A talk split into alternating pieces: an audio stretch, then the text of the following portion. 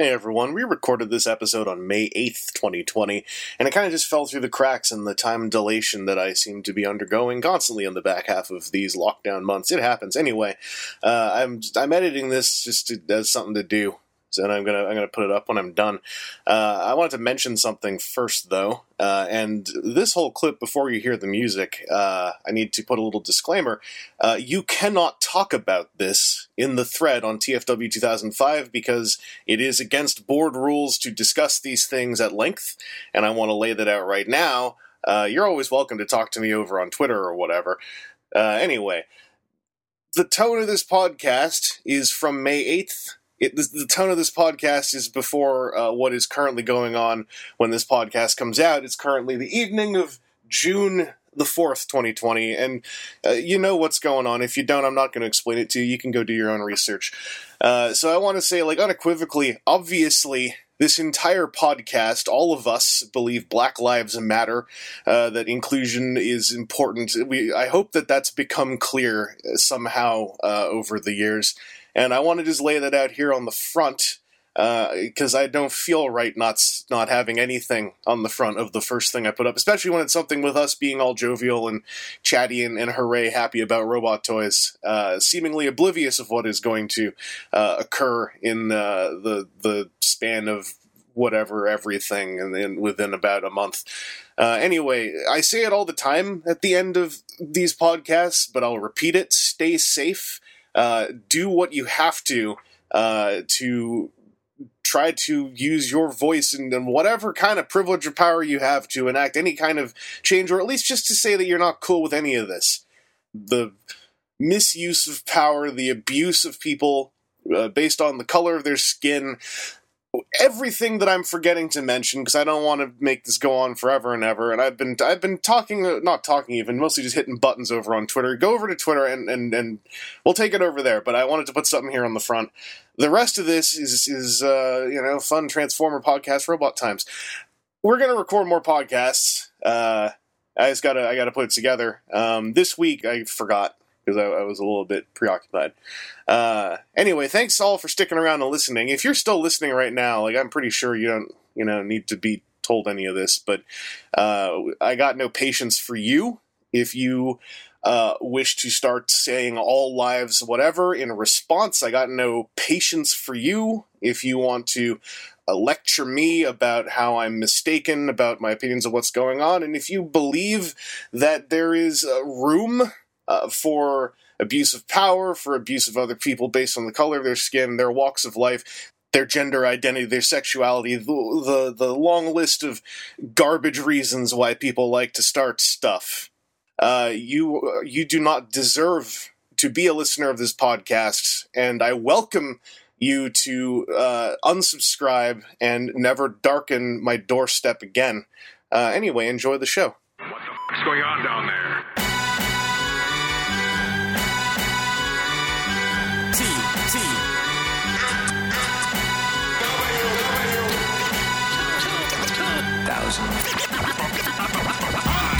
Oh, okay. So it's not just that there's one crop that is just doing really well all the time. It's a completely separate system.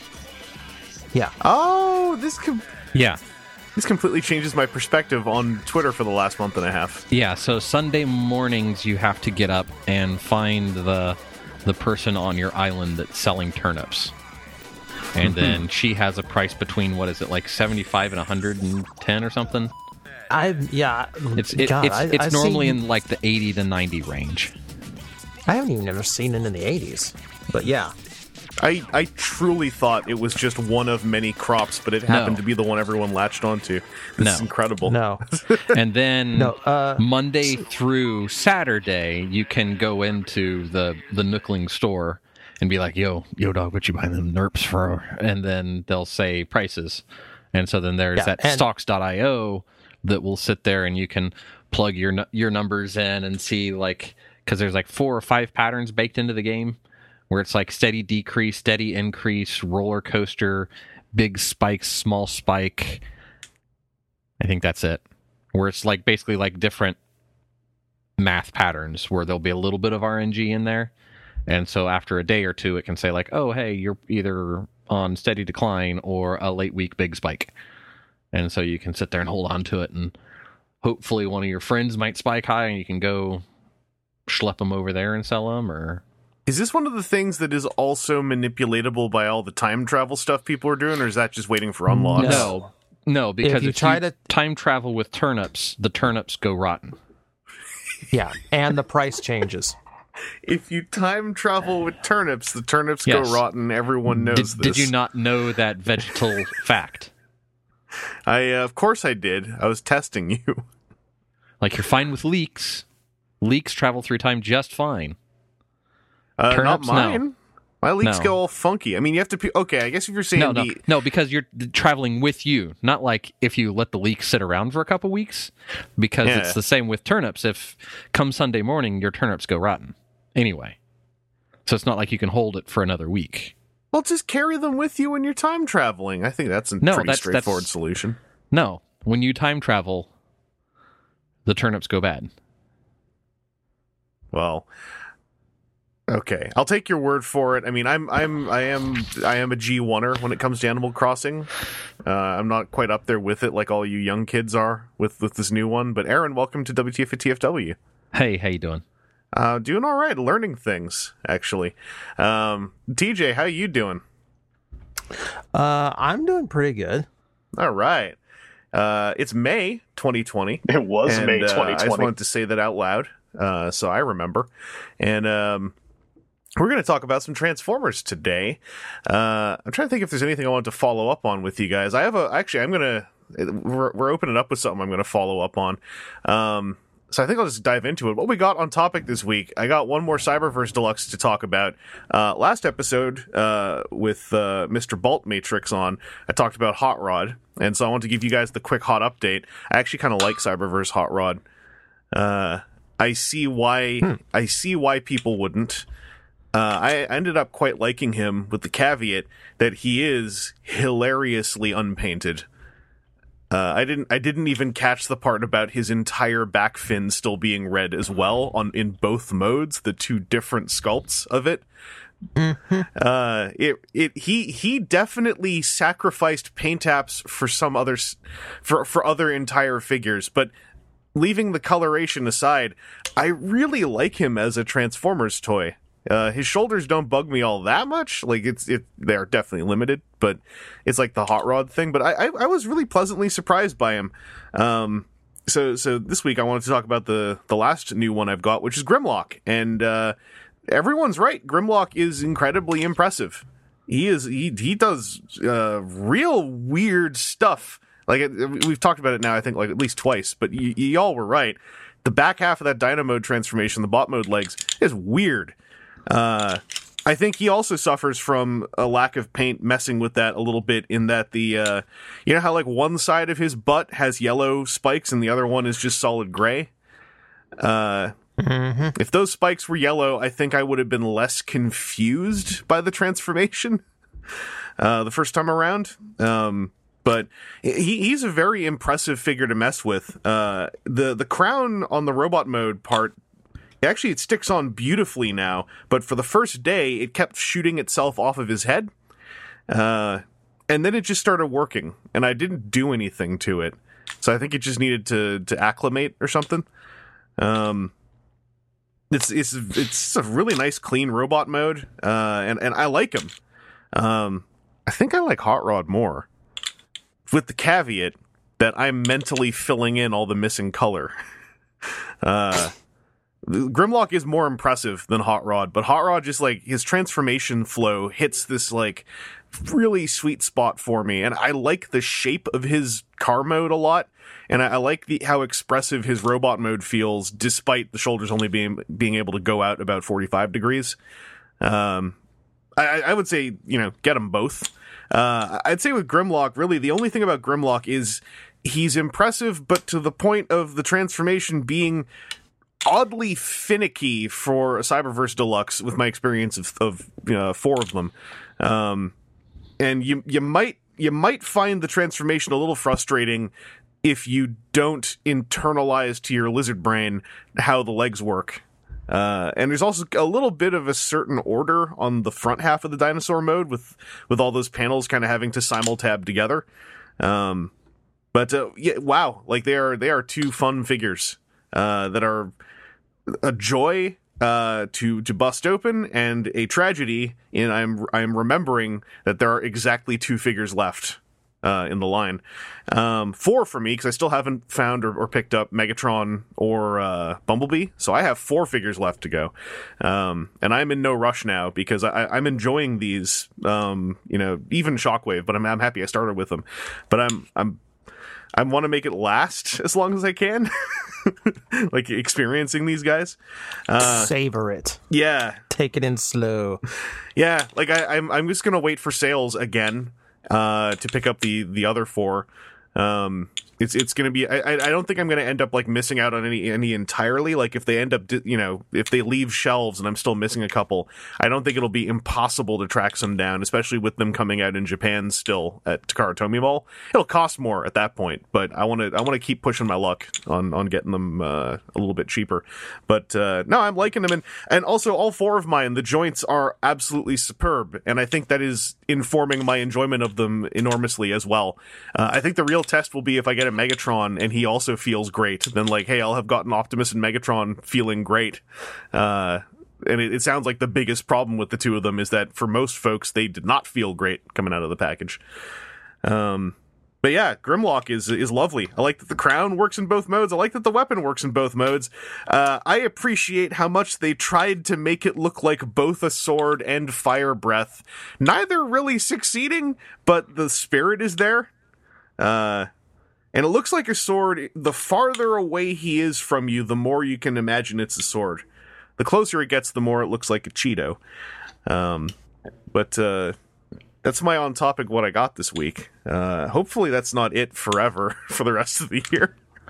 but uh, that unique toys dragoon uh, Last Knight Megatron like both both tracking numbers uh, as of as of today. One of them will have been delivered a week ago apparently. And uh, I wanted to give it a week because our postal system here in Canada is getting hammered. But um, starting Sunday, when the other one turns a week old, I got to start sending messages and asking, "Hey, how do I proceed?" Uh, I, I I'm going to say this right now. I have mentally already accepted the idea that that fairly expensive figure has disappeared. Uh, it, it is a victim of the pandemic, basically. um, but I, I hope that it shows up. I'm just I'm starting to lose hope a little bit, and I'm not gonna. I can't even get mad because they're dealing with way more stuff than than my one toy. But also, like, they're boy, tracking only really half works right now. uh, anyway, that's my on topic stuff. Uh, TJ, you do any any on topic uh, stuff this week? Um, yeah, uh, quite a bit actually. Oh, I know Aaron did a whole lot of one thing. Yeah. Um, Aaron, you you sent me that photo of that basket full of Netflix toys. Yep. Uh, TJ, is that is that where you were at too, or is this some other stuff? Uh, no, this is completely different. Holy moly! Okay, TJ, let's talk about yours. Uh, All right, so catching up on the uh, Studio Series Deluxes that interested me, I now possess the off-road Bumblebee and the sh- jet version of Shatter. Oh, I, I have just had both of those proselytized to me as being some pretty good toys.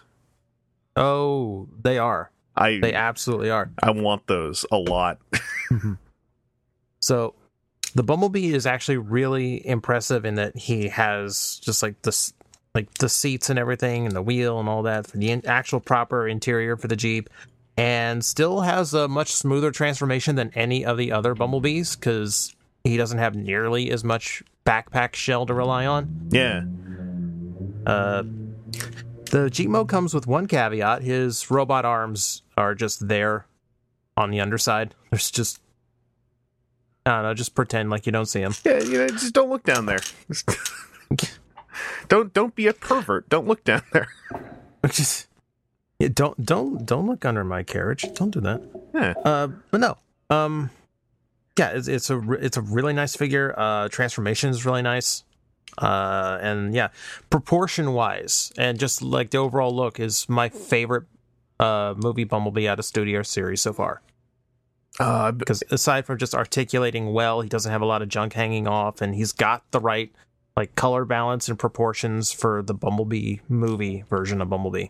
After the the I would call it disaster of the World War II Bumblebee hot rod mold, this makes me so happy to hear. Like I, I'm I'm I'm excited to find that figure some someday, or on sale online. I don't know. I am genuinely amused that a form he was in for like three minutes is his best toy in Studio Series.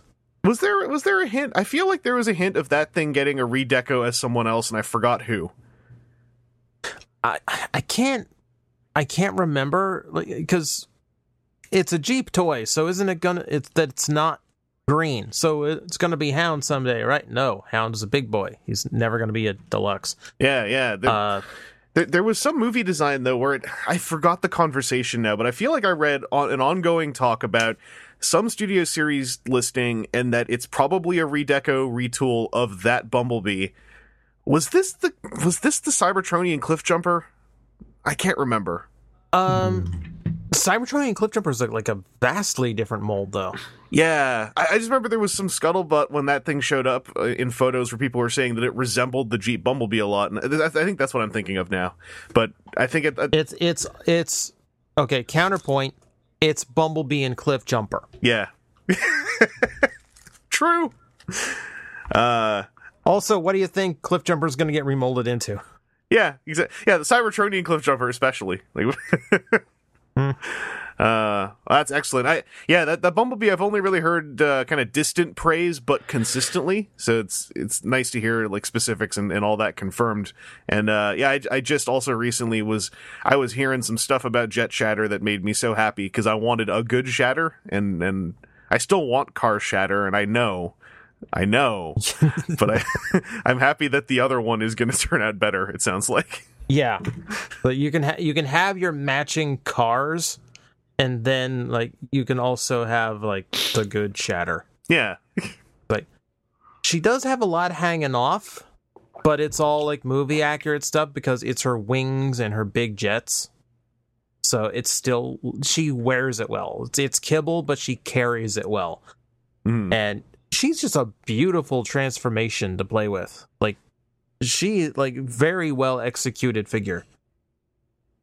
yeah. It, it sounds like it's the same story as with uh, as with Dropkick, where like just the second one turned out turned out. I mean, Dropkick's first one also I think looked like it was something that was coming up. It was, it was something they put together like before the final version got solidified is is what it comes off as but still it's like Yeah. I, I was hoping that the story would be the same for her that her second alt mode would also just be a better figure Yeah, I feel like I feel like her first toy suffered the same thing because it had the battle mask head that she barely ever used. yeah Yeah, so it, it's it's one of those things where like like the flow of most Transformer lines, like once they figure it out and once they have time to try again, it's usually a lot better. So yes, she she has the look of the movie character. She is a very nice Transformer in articulation and build. Uh, I will say I will say this: I got her transformed multiple times. Nothing fell off.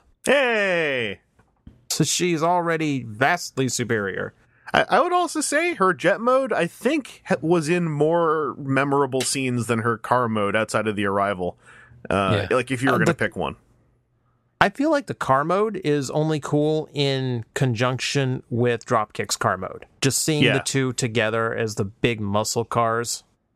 Uh, but yeah, the jet mode just has it has better presence and it has, like you said, it has more memorable moments in the movie. Yeah, the, like in the finale scene when she's she's like going up the tower, like the jet mode was the thing I was. That's the one that sticks out in my mind more uh, for for the main action of the film. Yeah. All right. Man, that's good. I, I am uh my my my hope is that I can get some good hookups on Studio Series this year, even if I'm not able to hit stores very much. Because between those two and the Constructicons, it's just like it feels like Studio Series is really running away with it this year. Like it's just a lot of kick ass stuff. All right, so continue that train. Let's move up to the Voyagers. All right, I have Scrapper. I have heard a lot of good things about him. hmm Uh, yeah, he is another one of the good Constructicons. He's very, very nice figure. Got a lot of good transformation element to him. Um, it's a little bit, a little bit of uh, a, a little bit of lack in the articulation department because you know, he he has to form a big arm. hmm Uh, but yeah, beyond that, he's got a lot of good stuff going on. Like I really like the look. He's got this tiny little head, but it makes the rest of him look really hulking. Yeah. Uh, it, it also, I think, is another great uh, entry in the movie Constructicons have weirdly shaped heads uh, motif. I mean, in that the movie Constructicons have weird things in general because it's he's got this he does have this like little tiny head to him but he's got these scrawny little arms but really big buff looking shoulders and then like sort of like really strong legs. So he's he's, he's kind of all over the place. Yeah. but it's a movie Constructicon. It has this creepy vibe that works for him. Yeah, and uh, uh, I I had the transformation described to me, and uh, it, it just it's it sounds like like it's it's kind of weird. I'll, I'll repeat a thing I, I said last time, but or that that was said last time. It, it's like the yellow ones just ended up kind of being the the prime trio of that set so far. Like if you just want to get some good Constructicon toys, you don't care about combining them. It's like just go pick up the three yellow ones. You'll be fine. Uh, I guess there's a fourth yellow one that's not out yet, but yeah yeah um but yeah like really solid figure. Really happy with him. Like even apart from just being part of devastator. Mhm. and uh then there's then there's the other one who i almost did not get because i was on the fence if i cared about the character enough to even buy him. Uh that was sentinel prime. Mhm. i am so happy i took a chance on him Oh, I'm so happy to hear this. This is like I've only I've literally only heard one other person talk about that toy so far and it was positive, but I'm like I want s- I want some more positivity cuz Sentinel Prime deserves a good toy and he didn't have awful toys, he just he deserved a better toy. oh yeah because he had shell formers Yeah. because back that you know movie three time they didn't know how to get all this box to actually turn into this angular and sharp robot you know it just here's here's a fire truck on his back Yeah, the the leader came so close, and it was this, the thing that ruined the leader for me is just how it, it could never. It, it never it, it felt like it was a second attempt at, at Revenge of the Fallen Leader Prime, but it didn't know how to compress into a truck, so it just never felt like it finished transforming to me. yeah so on this sentinel prime uh this thing is magic literally do not know how they figured this out i get a lot of like you know, like it, you know, it like imagine like the like really interesting panel work and layering that like Evasion Optimus Prime did, Yeah. Mhm. except his entire body is doing it. Oh, I'm so hyped. Because because in vehicle mode, in vehicle mode, the top is complete. It is solid. There's no robot showing on the top. The sides are complete. There's panels, but you can't see robot. In the back, there's ladders and things. There's no trace of a robot unless you flip it on the underside. And it's all a big box. And all of it vanishes. Like he has enough left to be the cape he had in the movie, yeah. but everything else like folds into itself, turns inside out, and makes this really well proportioned Sentinel Prime with nary a trace of his vehicle. Saying And inside I'm out not sure how. Inside Out is what I wanted to hear because that's what I loved about Evasion Prime. I'm really excited now because that that's like I love it when a like uh, a the Voyagers of Studio Series have like 99% just been like home runs, and then b Evasion Prime you do something where a thing turns inside out. That's like still to me, I still think of that as Studio Half-Eye type magic, and I'm man, like if when that happens and it turns out on like a mainline transformer, that gets me so excited. I I am I am so happy. It sounds like that whole wave just like kicked ass. Uh, apparently, so I didn't get Roadbuster. That's the only thing from the current Deluxe and Voyager wave I skipped. Yeah, Just because I don't trust Hasbro, I need to see the third. I uh, yeah. I, uh, I I've only heard like bits and pieces about Roadbuster, none of it negative. Uh, I haven't heard any singing praise either. It sounds like he just turned out okay. Uh, Yeah. He's- he felt like one where it was like, ah, I could get him if it was on sale, I guess. Like, I'm not in no hurry on him. yeah, he, he also he seems like he seems like one like it would be either him or Bumblebee would be the ones that would be be like kicking around and easy to stumble upon, uh, just like walking Mhm. around. Yeah. Uh, but yeah, um, Sentinels, everything his original toys weren't. Uh, if you're on the fence, get him. He is very, very worth it. Oh, I'm so happy because that's also been this that's been the studio series story of like just sort of grabbing characters who never really got an awesome toy and then sometimes like just making them an awesome toy. It's like it's like It's it's like a, it's it's a redemption series. It's like here's the toy you were supposed to have. Yeah.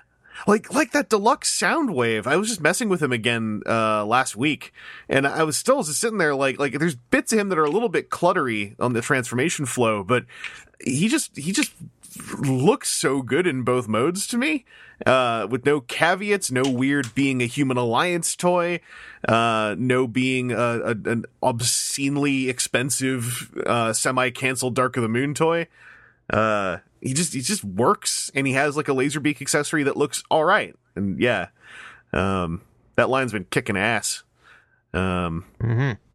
but to anything else on topic on your end Uh, going to Cyberverse, I found my Rack and Ruin. Nice. ooh Okay, so just just out of the gate, I will admit, uh, I'm not I'm not as big on him as I was Clobber. mm. Um, he's his transformation does require a, a lot more uh, compounded hinges in order to get everything in the right spots. So he's not as elegant. yeah Uh, I'd, I'd say it's a I'd say it looks more like a vehicle than Clobber does. So like, I, I guess I guess that is the credit I give it. Um, and like it's the same, mostly the same articulation. There's a couple more swivels here and there. Similar uh, deployment for the uh, gimmick. Mhm. So that all still works without getting in the way. And he's basically what you expect. You know, it's it's around the same level as uh, Clobber, where it's just a really nice figure. It's you know hollow and you know a little bit lacking in the articulation because it's Cyberverse. You know, it's a miracle that this is a fully functioning toy in the first place. it's also literally rack and ruin a transforming official transformers toy like it Yes, and and and Like- he's got like if he if he's like if he's like clobber he's got enough articulation for me to to deal with it with cyberverse uh yeah, yeah. I'd, I'd say it's enough. It's enough to still have fun with the toy. Yeah, I, I I think like if there was like one major upgrade to do for him, if it were possible, and I might I might give it a try if I can get myself like a little saw or something and get some of those like Gundam ball joints. But like if I could just ball socket joint both of the heads, uh, then I think that would just finish him off perfectly. Yeah, because I need him to be able to look at himself. Yeah, I mean ball joints might not even be that. If I could get a little like little diamond saw or something and just like put a swivel in. I'm assuming his neck joints don't move. I, I should also say. Uh, yeah, yeah. His heads are molded straight into his chest. Yeah, like if you just sort of saw them off and then put them back on with like with some kind of swivel connector, I wonder. I don't know. I got I got to get a little saw. I've been meaning to do that for years. I always see them at hobby shops. That's uh that's good to hear. I'm uh, I'm I'm glad that he's on. He's all I wanted was for him to be clobber tier. So Yeah, yeah. He's around there. all right. Uh, my last thing on topic is third party, mostly. Mhm. Uh, it is the open and play big cannon. Oh, yeah, that's yeah. Most that's a good parentheses mostly to drop on that. Yeah. yes.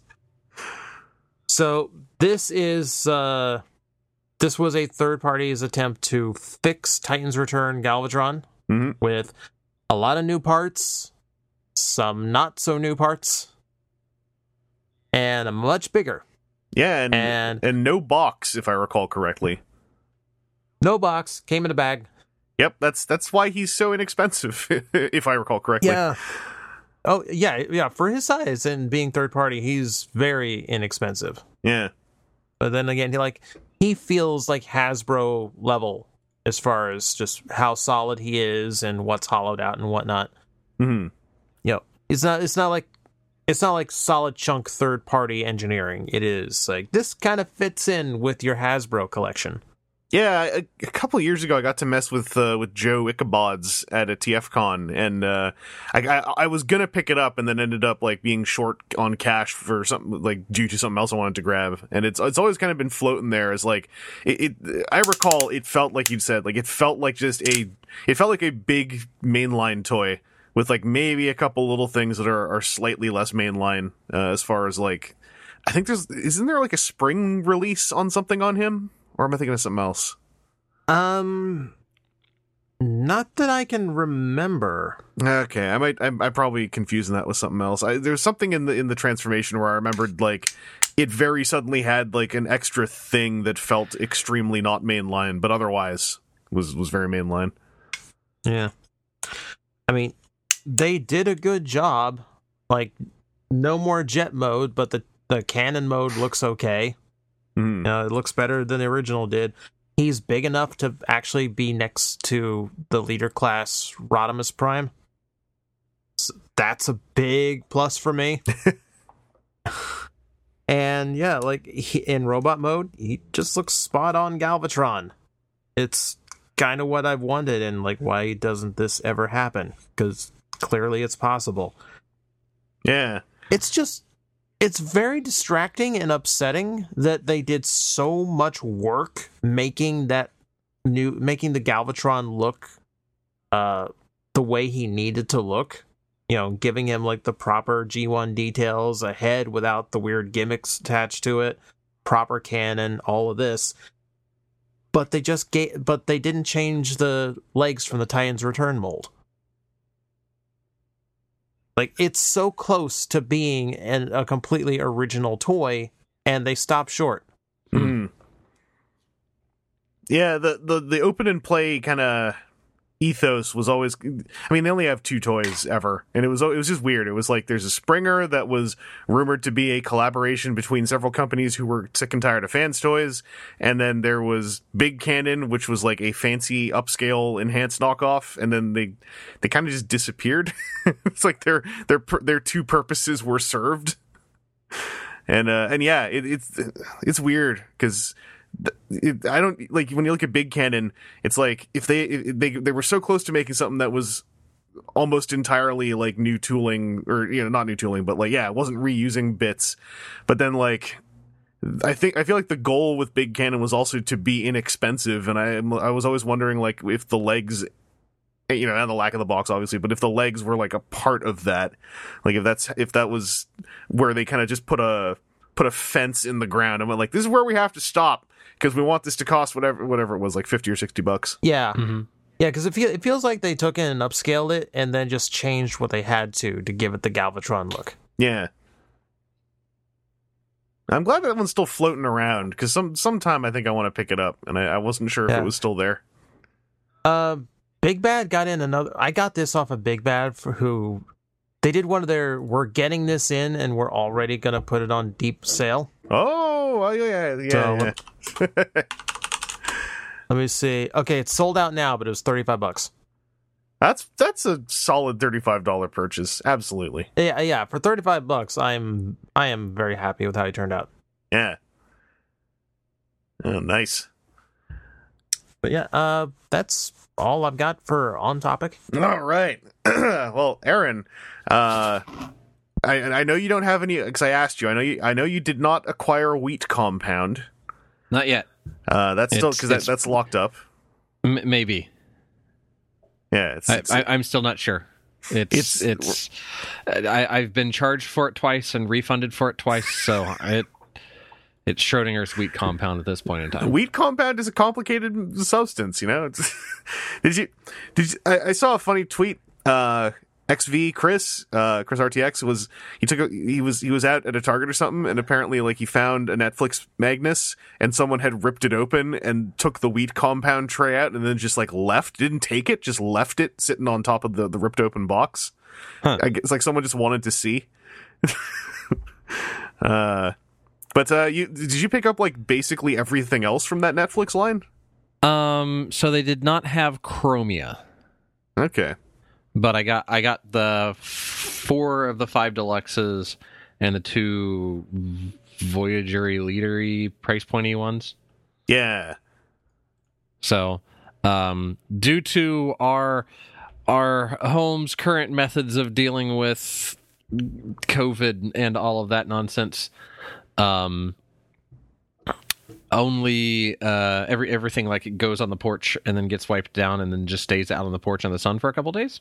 Mhm. If it's not like a food item that needs refrigerated, so it was only like today that they were coming out of quarantine, and um, so I got the chance to crack open the deluxes. I haven't gotten the uh, the others opened yet, Mhm. um, but it it definitely seems um, all the toys fit and finish wise for the Netflix ones seem better.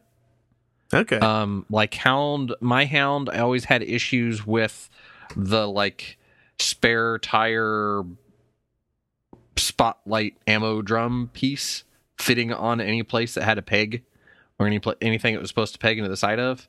And on this one, I have to I have to give it that little extra oomph to like get it into place on its vehicle on the vehicle mode where it has the special like cutout spot for it. On my other hound, you could put it on there and just turn the hound upside down and then it disappears. um, so the fit and finish of of these four at least feel better.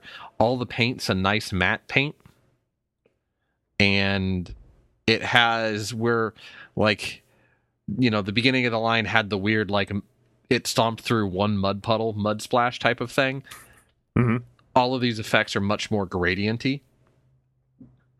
So it's it's like something that's been consistently worn on, not just like splashed through a puddle once. If that makes Yeah. sense. Yeah, that, that was the impression I got when we saw them. Was like specifically with Hound and Sideswipe, it felt like, Yeah. oh, these are the real ones. I, I have Yeah. the test shots, and those are the real ones. All right. Yeah, sideswipe specifically, I think it's even a matter of like uh sitting here trying to find trying to find a bare plastic side. I think more of his plastic instead of being red that then had stuff put on it, it's like gray that's had like red airbrushed from a distance on it. It, were those ones? Was their price point different than normal deluxes? No. Man, and and, and that's the thing that like well on top of that and then it also like these four all had like the the parts to make teletraan in the back of it as well oh yeah. it has i have four papercraft teletraan pieces kind of plugged together which realizing that i'd missed chromia because she wasn't out there is going to make the fact that i have all but one of them very aggravating um thanks random stock boy that probably didn't get all of them out in the first place. Uh but no it's like the fit and finish on all of them feels better. The paint on them is this this yeah this is definitely like premium product paint. In Man, compa- especially in comparison to like the first release. I'll, I'll I'll temper my my whining by just saying like I don't think there's any reasonable reality where those are the first run of those toys. oh not at all Uh, I'm just, and also, I got the whole first wave of Siege on discount from has like, that whole story. So Yeah. I really have no reason to be whining other than like. I don't want to buy them again, but they are. It sounds like they're riddled with temptation and good reasons to maybe pick them up again. Yeah, it's definitely something that you know, really if you didn't get some of these the first time around, I'd say it's a good get for sure for sure. Um idiots like us that like the slightly better version for full price again, it's a get. Um even like, you know, the Mirage is a Decepticon. Well, the Mirage, the Mirage was on my radar just because the those colors looked incredible, especially the in-hand shots from Toy Fair. It does it does look incredible yeah. On them. and and I like that toy. Uh, I've I've been messing with that one in Impactor again in the last couple weeks, and like that was a good deluxe wave. Yeah. So, of these four, I'd say all four of them are are definitely worth the where where deluxes currently price out. These are these are good. The the whatever face the not reflector reflector part Oh, Scrapface. scrap face. His blue is metallic and shiny, He's the other one that I want. It was him and Mirage. I was like, those are definites because the paint jobs just look amazing. Yeah. Um, and the place where it, like the brushed on effect looks good with his shins because it's an off color, which makes it look like you know that's either been splashed on or that's the remnant of whatever color it should be, but everything else is worn off. It's it's the, they've done a better job of thinking how similar paint apps can be applied and make it better. I You know, wonder. they, they didn't they didn't go for a gray on the gray, so you're sitting there squinting and looking at it. They Yeah. went for, you know, a a watered down red, so that it's weird and globby on a gray, and so it it stands out. It makes you look at it. I wonder if whatever techniques and whatever, just whatever you know, artistic path led to the cell shaded 35th anniversary uh, Optimus Megatron. I wonder if this is like another extension of like that, like whatever that production uh, approach is. And like, I wonder Maybe. how close we're getting to like that getting to be in a wave one of a, of a lion, like that kind of paint work. Um, Yeah. because I mean, the, it was in wave one a studio series on Grimlock, kind of but that was with the caveat of Grimlock was entirely one color for the most part. Right. Um, but it, it's exciting to me, like between the cell shaded stuff actually turning out, and then like specifically Mirage and Scrapface's colors. Uh, yeah, it, if we can get that happening, like in Wave One of whatever the third part of the trilogy is for Generations, like that's I, I hope we can re, you know end up there. I feel like that still is a little bit of an ask. Like I think that Wave One being quote unquote normal, you know, is what allows for for whatever the, the monetary shiftings are to result in like the Netflix toys. Mhm. Um, I'm sure Netflix must have helped monetarily with that stuff. Yeah, if if they did, they need to find uh, more ways for Netflix to assist monetarily on that stuff. Well, they'll Um, only they only do it for two waves, and then they'll cancel the whole line. So yeah, that was a Netflix joke. yeah. Very proud. Don't worry, they'll greenlight something else though. Yeah, that's right. They'll move over to GoBots. We'll be good. But but yeah, um, with with those, I'm just on the the lookout for Chromia, and yeah, my pre-order date for that I had to go searching through my mail because since it hasn't shipped, Walmart pretends like it's not actually in order. I got an email recently saying that updated release date for mine is 5/28/2020. Well, So who knows? hopefully the tale of your wheat compound ends happily. yeah. Um, But, the in- in-hand yeah. shots of that have been really funny to look at too, because like the the only thing with the wheat compound now that I want to know is like, is it just black Play-Doh or is it like black premium glittery Play-Doh? I hope there's no glitter. That stuff never goes away. Well, no, like uh, yeah, not not literal glitter. I mean, like if there's a sparkle to the to the finish of the material.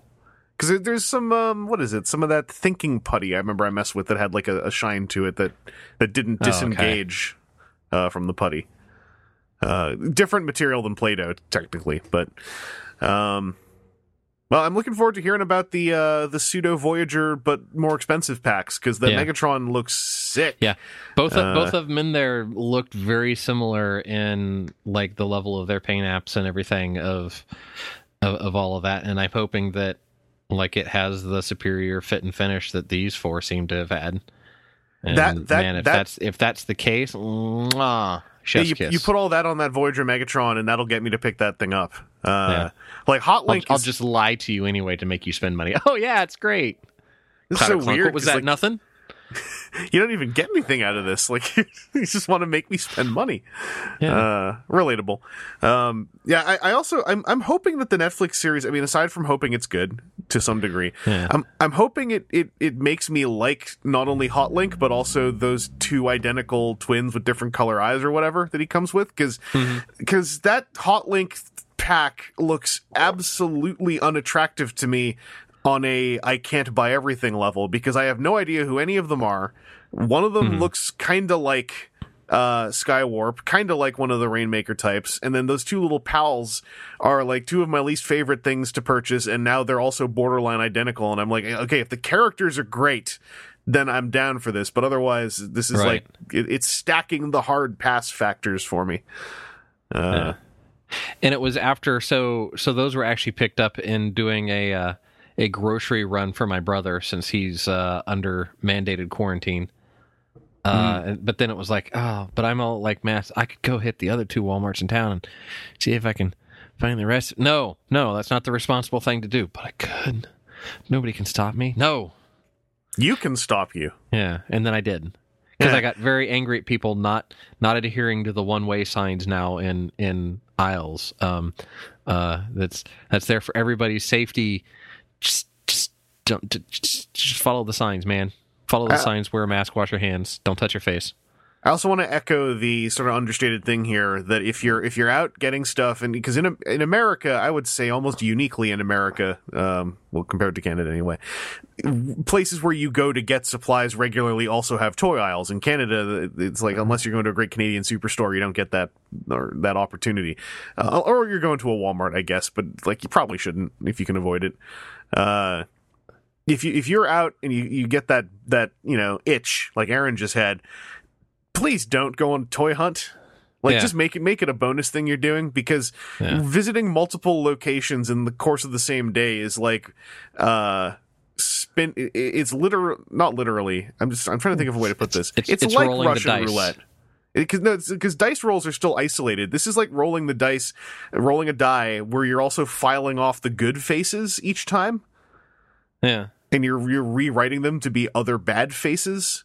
It's it's a it's a it's an exponential risk for the sake of like new toy smell and like just you know pick it pick it when you get it and and order some stuff online if you really need it. And the thing is, I wasn't even going to go to the non grocery side of the store, but it was we're now using um, like our back porch as kind of like an airlock of sorts. Like that's the that's the transition space because the other door into the house comes like right in the living room, right in the middle of everything. So you come onto the back porch, and like you know, if you've had contact with people, we've got our our masks hanging up there. If you know stuff's got to go into the wash, well, it's been just been going on a pile on the floor, and the pile on the floor has been you know picked up and dragged through the house to go for laundry. And it was like, oh no, I should get just like a little pop up um, clothes hamper. Just that way, it can all be there and still organize some and and do that. And then it was, I mean, it was literally across the main aisle was where the transformers were, and I can't not look at that point. Yeah, yeah. I mean, you're already there. You're already Yeah. there. You're Yeah, already- I, I saw Uh, I saw white boxes and I'm like, what's in a white box? Son of a. Well, you know, never let it be said that despite us saying that we don't want to, we end up still in, sometimes purchasing nearly an entire first wave, uh, Yeah. and then talking would about it on the podcast. first wave if that last one was there. Oh, holy moly! Uh, well, congratulations on responsible toy buying and exercising. I was about to say exercising some restraint afterwards, but you also bought four deluxes and two Voyager pluses Yep. in one go. So that's kind of Yep. that's kind of not restraint. So I can't. Really Nope, not at all. That was not at all restrained. That sounds that that comes off more like I haven't been out buying toys in a while, and now this is just a thing that's happening. uh, highly relatable. I've been doing that with board games. Uh, it's been it's been my thing for the last month, uh, and it's it's scratching the itch. But uh, I'm trying to I'm trying to ex- exercise some of that restraint now too. Um, but I think that's our uh, on topic what we got. So we've got a couple uh, little news bits and a little trio of listener questions here. First news bit, this is sort of a quickie, but hey, this, more stock images have been released, more stock photo photos and photography of MP51 Masterpiece Arcee, and uh, she is definitely just walking the path of Masterpiece Hot Rod, uh, where where the photos they're taking are awful, uh, terrible photos that serve to make the toy look worse. Uh almost pointedly so in a way that makes me want to know like who offended who to result in this but these are these are highly unflattering angles that are trying to show off they're they're doing two things. They're trying to show off articulation and they're continuing this incredibly misguided train of trying to to throw some sex appeal in. And it's uh it's just really depressing. But I still think, like, given how MP Hot Rod turned out pretty well, in spite of the photography and what it showed, I still have hopes for uh, Masterpiece Arcee. I'm seeing lots of bits and pieces of stuff that seems cool when you kind of like sift through the the late 90s 13 year old grease that that is like permeating a lot of the the choices made. Um, the the articulation seems like it's pretty pretty badass, and uh, I'm I'm still really digging like how how most of the car seems to be folded up into the backpack. Like it, if the transformation flow is good, like that that's going to be like probably pretty fun to engage with if the materials are uh I guess, you know, not following the same fate as as a lot of MP hounds. But uh, she's she seems to have two guns. She's got her pistol and a big gun. Uh, and there's a there's two different blast effects. They seem to be completely different ones, so it's not like a stacking one either. Uh, and you can mount them on the vehicle mode. She's got the thing that she wrecks a Junkion's day with coming out of the vehicle mode. She's got the shades, uh, and uh, and then there's also just the funniest the funniest shots, like in conjunction with the the kind of you know butt shot that is highlighting a big screw hole um, from from the Figure King scans. They've got her running, but not like trying to like run like and It's be like she's sexy. hurtling. Yeah, while shooting her gun, and then below that they have her upper body in the exact same pose. And then Mm-hmm. I don't know what's like. It's like they're trying to get a, a they're trying to get an upskirt shot when there is no skirt, while trying to highlight the hip articulation while trying to have like an aerial shot that you know you can use as a figure stand with or something. It looks like she fell down and is trying to look cool while she's falling down. Like she's doing the upper shot and then tripped and then she's like maybe no one will notice and it's like no sorry we all notice. uh I still have hopes for this figure. I, I'd like to pick this figure up. I'm not. I'm not doing an Amazon pre-order this time, but um, that that that doesn't preclude being able to get a hold of a masterpiece toy. Uh, I think that she. There's a good chance she'll be fun to transform. Really, the last thing to show us is some transformation shots. I'm fascinated how they will try to get uh, sex appeal into those. Um, because I at this point it seems like that's just what they're going for, uh, which is like sort of it's sort of like embarrassing uncle depressing to me uh to be looking at from like official masterpiece photography but you know hide, hide nor hair see nor there some some kind of saying it doesn't really matter um aaron now we've got we've got multi-angle shots of uh, mprc any, any fresh thoughts on her I man, the the glamour shots. I I just don't know. Like I know that all of the other third party Arcee toys have done it, and I felt very much the same all way. I, I gotta i gotta Well- i gotta jump to the defense of my favorite not all ocular max never did Okay. and I never thought that'd be like another quality in in you know in the bullet points of how much I like that toy. But All right, that one. Um like I guess the like sassy shoulder pose one does a good job of showing that there's a very strong like mid torso joint. yeah, Okay. That's cool. well, so does so does the kind of submissive weird shot above.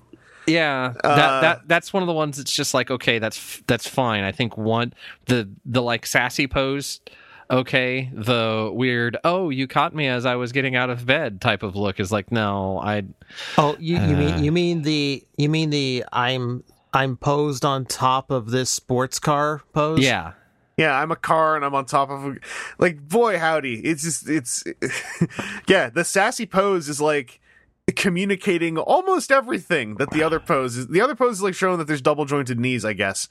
But yeah, uh but and and that's where like that hurdling shot, you know the the the run jump one I think does a good job of showing that. oh Um, yeah. Yeah, yeah, the getting out of bed shot's actually pointless. yeah. Really? turns out. Hey, turns out we uh, we did the science on this one. Uh, adjusting Yeah. my glasses. like yeah I don't I don't know man. And you know, Yeah. well, let me let me throw it out there. Wait. We, I don't think I don't think any of us are are setting out to be prudish. Yeah, and, and absolutely, there's lots there's lots of of steamy Transformers art all over the place. If you want to go find it. The, however, two things specifically when it is official masterpiece toy photography, first party official, and also very specifically when it's Arcee, who like never escapes this nonsense. Right. Uh, that that's Well, that's like, how this is i- different, if, in my opinion. If, if official had been first out of the gate and had some of these poses in there, okay, I guess that's one thing. But when like one of them specifically was like was as far as it was with with panel lines and movable panels and removable panels and the like. Yeah, fan, well, I- fans toys putting in boob swaps and the O face and the finger Yeah. me hands, I- like kind of I, I, I wasn't going to go directly to the statements, but sure. No, I those like to be I like to be direct because I, I relish the chance to talk about how much I don't like fans toys Arcee for all the praise it gets. Tho- those exact things. Um, I, I would have thought that maybe the smart thing on the official mothership's route would have been maybe a little bit more demure, uh, just not like, wow, look at That's- these, look at that. yeah. wing." And That's it- also what makes me really keep like wanting to go like, what are y'all doing? Because like we know that they know, and so that means that this is like with intent. And I'm like, what's the what is the intent? Y- y'all trying to like hang? Like this is like I said, this comes off. I mean- like my like like your your weird older uncle like taking you to a strip club when you're 13 or something, where it's like, nah, mm-hmm. kids, I'm cool too, and you're like, oh boy, stop, just stop. Like we, I mean, we've seen we, well, we've seen this before. with, Like we've seen with like the spin-offs for Binaltech, and like where oh, they comes with like uh, a hot race car girl figurine. yeah, yeah. yeah. You know, because because that's just a thing in Japan. That's a market they try to tackle. So okay, here's this Arcee. Hey, it's a girl. Here's an upskirt. Oh look. You have the Rob Liefeld pose of here are my boobs and my butt at the same time. We got a good torso joint that allows for that actually, where most humans couldn't pull that off. It's it's just also when it's Arcee. It's because it's like this this is unfortunately about at least sixty percent of the history of Arcee. right. and it, it's it's depressing because it's really just like especially in the third party realm the toy photography that does this to her because sh like her depictions are she's actually a capable fighter and when given the chance she's more of a motherly figure with with like daniel in the car- original cartoon mm-hmm. Yeah, this is all fan invented yeah. And, and and that's why I'd, I'd like to mess with this figure because the articulation looks so good. One one of my favorite things about the Ocular Max one, aside from it being like a really good transforming toy, is naturally Ocular Max Azalea assumes this like really solid like uh A stance. Uh, and, and, and it has a like good like hero flow to the body. Um, and I'm, I'm assuming and kind of expecting that this figure will be capable of that as well, since there's like so much natural curvature in the sculpt due to most of the robot not being car parts. I think it'll make for like a really solid action figure if the build quality is there. Uh, and hopefully someday we get photos of that. Probably not till it's out. I think that this is like this is sort of these photos are a lost cause. We just can laugh at them now and try to laugh at them and try to pull details out of the backpack that we keep seeing. Uh, which I think looks cleaner than it did at Toy Fair. Like the, some of those hanging gray panels, they're still there, but they clearly can like curl up a little bit. Yeah. Um, and uh, and and if if it feels like a, a like my hound or feels like a um you know MP36 or something like that transformation could be really fun uh, or at least have really good flow for what I'm looking for. Um but yeah, otherwise like this is just an ongoing thing where I really I really encourage people don't don't don't if people don't like it don't don't start asking them why they don't like it. It's pretty obvious why they don't like it. Like it's not like hard math. I, I always see it every now and then on Twitter where it's like, why are people so annoyed by this? And it's like, I don't, I don't know, man. Like, think for two seconds. You know, it's not, it's not, it's not rocket science. Um, but uh, TJ, uh, how about you? Like, any any other um, illuminations you're getting from these outside of like the the kind of like sad uncle side? Like, how how are you feeling about that backpack? yeah. You seeing some stuff in there? Please talk about anything but the cheesecake shots. Yeah, I I think Um, Sad Uncle is just a really good catch-all for it, but that's that's just me. Yeah. I mean, I mean, my my disappointment for that, aside from everything was mentioned, is the fact that the two poses that uh, show off all of this without being sleazy are the tiniest ones. Because Oh yeah, way down Like- there when she's doing the gun stuff. Yeah, she's got a better I'm firing my gun while standing pose, and she's got a better pose that shows off all that hip and uh, leg articulation Oh man, we for just the rifle shot. we and keep we the keep toe, re- the the toe bend. yeah Yeah. we we keep finding more redundancy for the getting out of bed shot. I love it. Uh, I mean, the toy itself actually does still look really good. Um, it does come down to me for like because obviously she's a shell former, but it does come down to just how well the shell integrates and just how, uh, if the shell itself is because it's either. I have had the shell former experience of it is either a chore to get all this lined up and then I'm just like pushing the robot into it.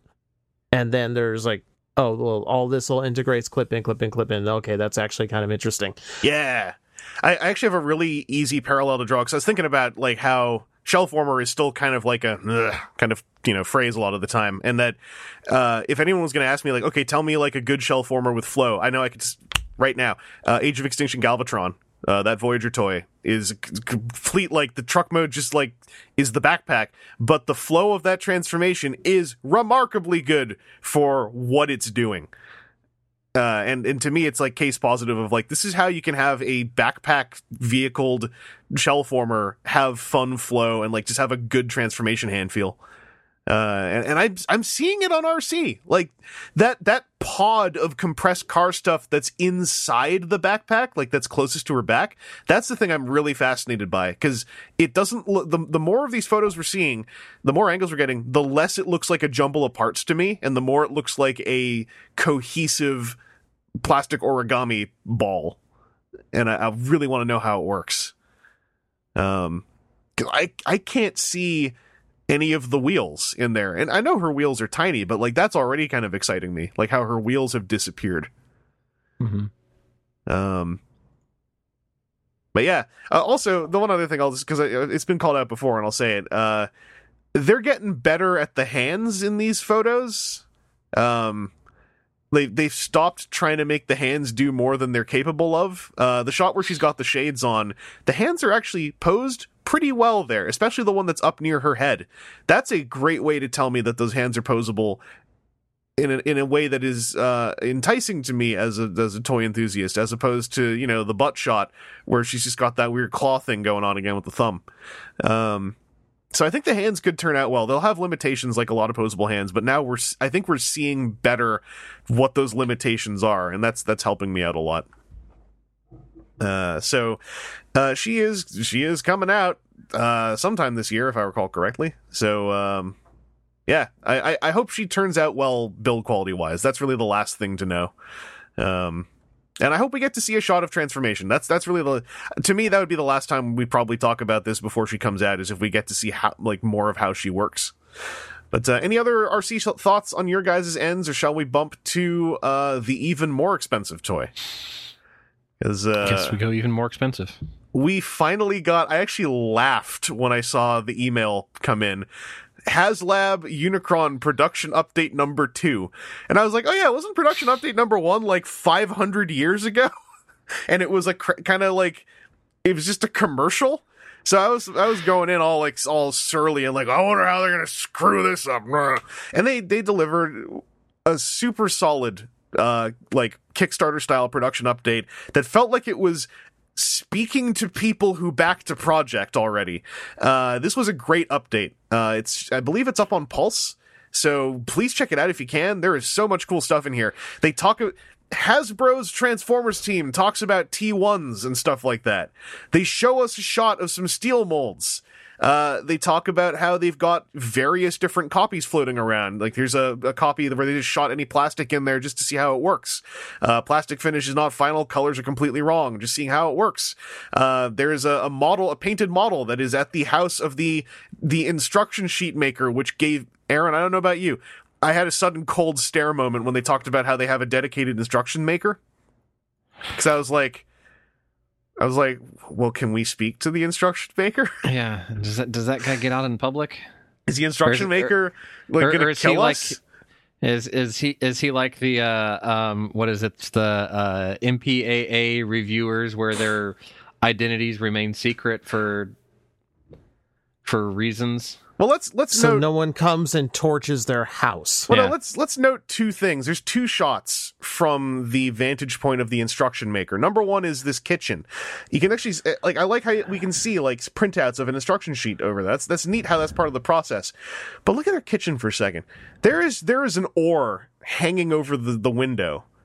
Is that That- there that- that- because that's a paddle, and oar would have a lock on it to to fit into the side of the okay okay the, the, the vessel that they're they're I didn't know I was I was going to be podcasting with nerds, but all right. so there's a sorry. Let me just rewind that. Wreck on this. So there's a paddle up there now. That this person obviously from the second shot. Maybe they get out and use a boat now and then. But but also, do they just is that up there because like they're trained? Like the, someone breaks in, the you know they end lives with that paddle. I don't know. There's also just that little gnome staring at me from the windowsill. Uh, I'm I'm looking at the stuff that's inside the, the little uh, cubby cabinets uh, down here underneath Unicron. Is it one of these books there? The book there says dogs. Now is that a book about owning dogs, or is is there a missing word on the front like attack, murder, death dogs? I don't know. Uh, that looks like there's some Lysol wipes there. Is that because of the pandemic, or is that because they have to clean blood? I don't know. Um, I feel So- like I'm being threatened by this reveal of the instruction maker. I'm uh I'm uh noticing something myself and it kind of makes a valiant point about why the instructions for transformers might not be as intelligently created as they should be. As I'm looking at the back of his kitchen to the far left where his utensils have to be marked utensils so he knows what they are. I noticed the giant utensils bucket, yes. Uh, also, the palette of this kitchen informs the palette of the instructions a whole lot. There's, this is just a sea of midtones. There's no contrast, except for like Unicron and the gnome.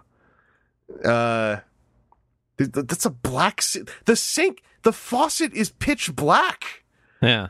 who is this? Like, and then uh, and then we go to the other photo. Uh, huge flex. I love this photo. This is a beautiful photo. Unicron, the the hand painted model Unicron, not the not the disposable test shot. The hand painted model, probably with two of a kind tops, chilling out on the edge of the pier with a fishing rod. Maybe this is photoshopped, but the, sh- the shadow down there certainly looks like natural shadow. And I like the idea that this person is just like such a a, a monster that they're like, I'm just going to put this right on the edge of the pier because uh, you know what? If it falls in, that's that's that's that's the will of the of the lake. Um, I just want, this weird alternate universe where Hot Rod's eating planets and Unicron's chilling out fishing with a kid. yeah, Yeah. Unicron just wants to catch some fish. Unicron's a, a big hungry boy. um, I'm also combing the coastline, trying to figure out any more details about this mysterious entity who makes instructions. But uh, all I can see is it looks like there's like not cinder blocks, but it looks like weightlifting weights, like rectangular weights with locking holes, are floating in the water in front of the pier. Uh, that might just be a Fisher thing. I don't understand, but um, I I've come to accept that one day this person and the masterpiece toy photographer might just confront me in a dark alley someday, and maybe that's the last we'll hear from me. Uh, but you know, it, it, it would it'd be a good way to go out. Aaron, Aaron, did you? Did I was uh, taken aback by the reveal that there is an instruction maker. I, I mean, was- y- I you, was you know agog. that logically somebody has to make them. Somebody has to, but I didn't think it would be a title. I didn't think it'd be like a job title. That there's there's actually a person dedicated to that it. That's necessarily their primary thing. So I, I did not get any sort of mail on this. Was that? Oh, hey, it actually links to the article. Let's Mhm. be less dumb, Aaron. Cool. Uh, I was bouncing around looking for it on on the site. Um, let me go. Yep, house cat. I don't mean to fixate on this instructions thing. It's just we talk about it a lot. And then I just had the weirdest feeling when I read that line and then saw these photos that there is a sole person responsible for a thing that I and a couple others have called out I'm as one of the, the worst aspects sure of if that's Transformers. necessarily the, their sole job. Maybe? I want to believe this is their sole job. They just sit there artisaning out these instruction sheets in their weird kitchen with black faucets and a garden gnome and a paddle and then the utensils bucket. and then whatever that jug up there, there's jugs everywhere too. Like this is Here's what gets me. Where does he live with the giant stone column outside of his window? Uh, is that lake just nearby or does this person own a lake? Like Who is this? I don't know. Uh, there's other stuff in here. Aaron, sorry, you were looking for the link. Yeah, no, I, I, I ended up finding the link.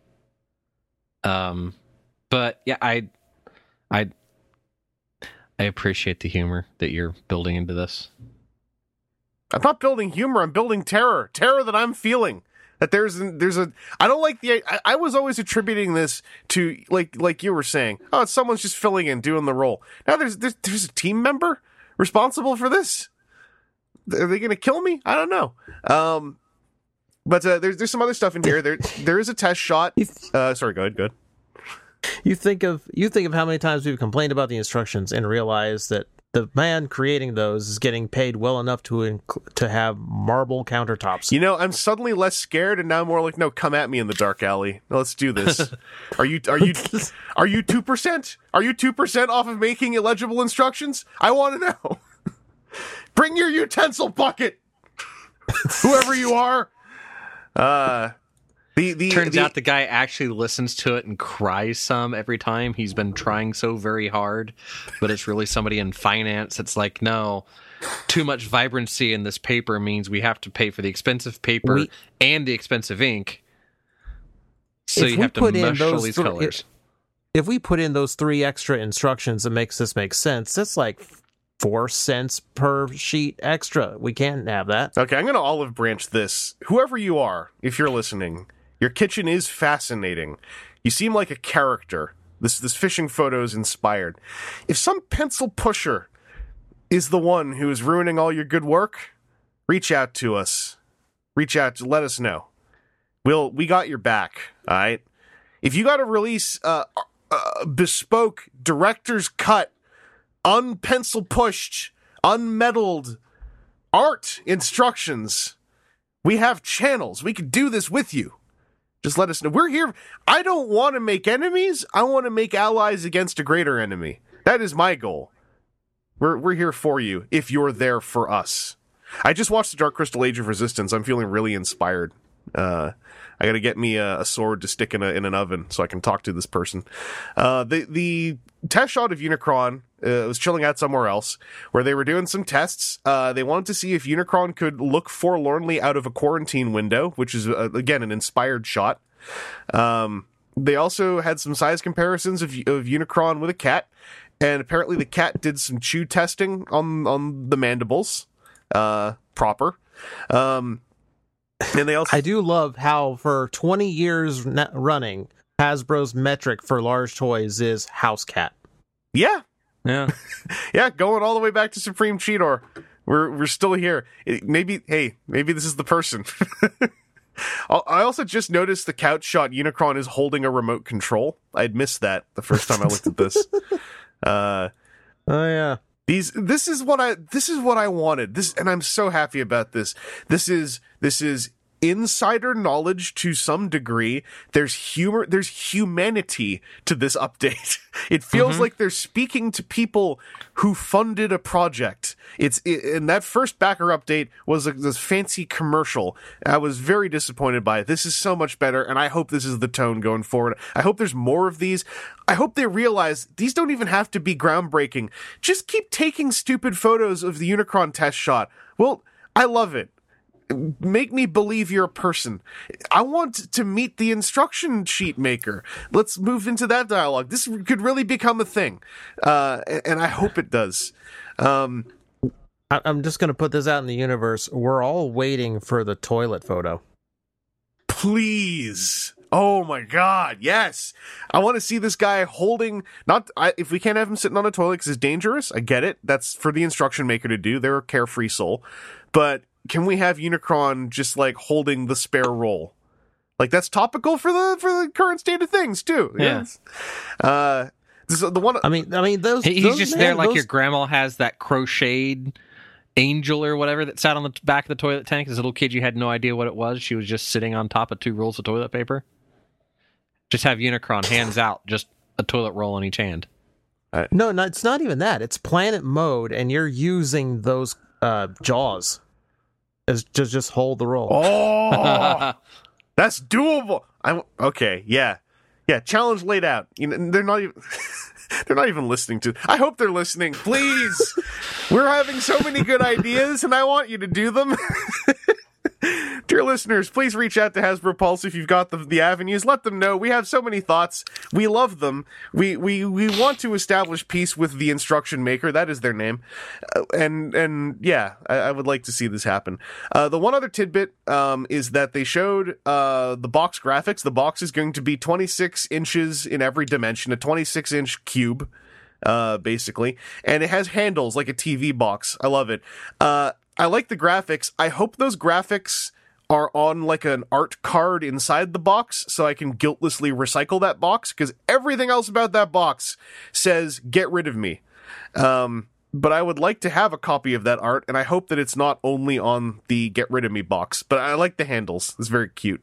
Um, so yeah, I mean, we've already been kind of chattering as we went, but um, TJ, I'll pop over to you first. Any other specific Unicron thoughts taking a look at the progress we've got going on? Um it's still it's it is still a mighty impressive toy that I will likely never own due to size and expense. Mm-hmm. But it is fascinating to watch it come together at this extent. It is very cool to see him just chilling out and doing the stupid things that we would all do with a Unicron toy that big. Yeah. You know, this is so much better than here's another pose. Oh, here's a close up of this part. No, no. Like just have fun with it. Do the stupid stuff that people do with their toys all the time on Instagram and Twitter. Yeah, like like I this said, it's makes it's humanity. These are humans. It's such a fresh feeling, you know? Yeah, it, it makes me like genuinely makes me like yeah, like it gives humanity to not only the production process and the people creating it, but also just makes me feel like they get it. Yeah. It's like we're going to do dumb things with this mm-hmm. toy. We're going to have fun with it however we want. Show us how fun it is. Yeah.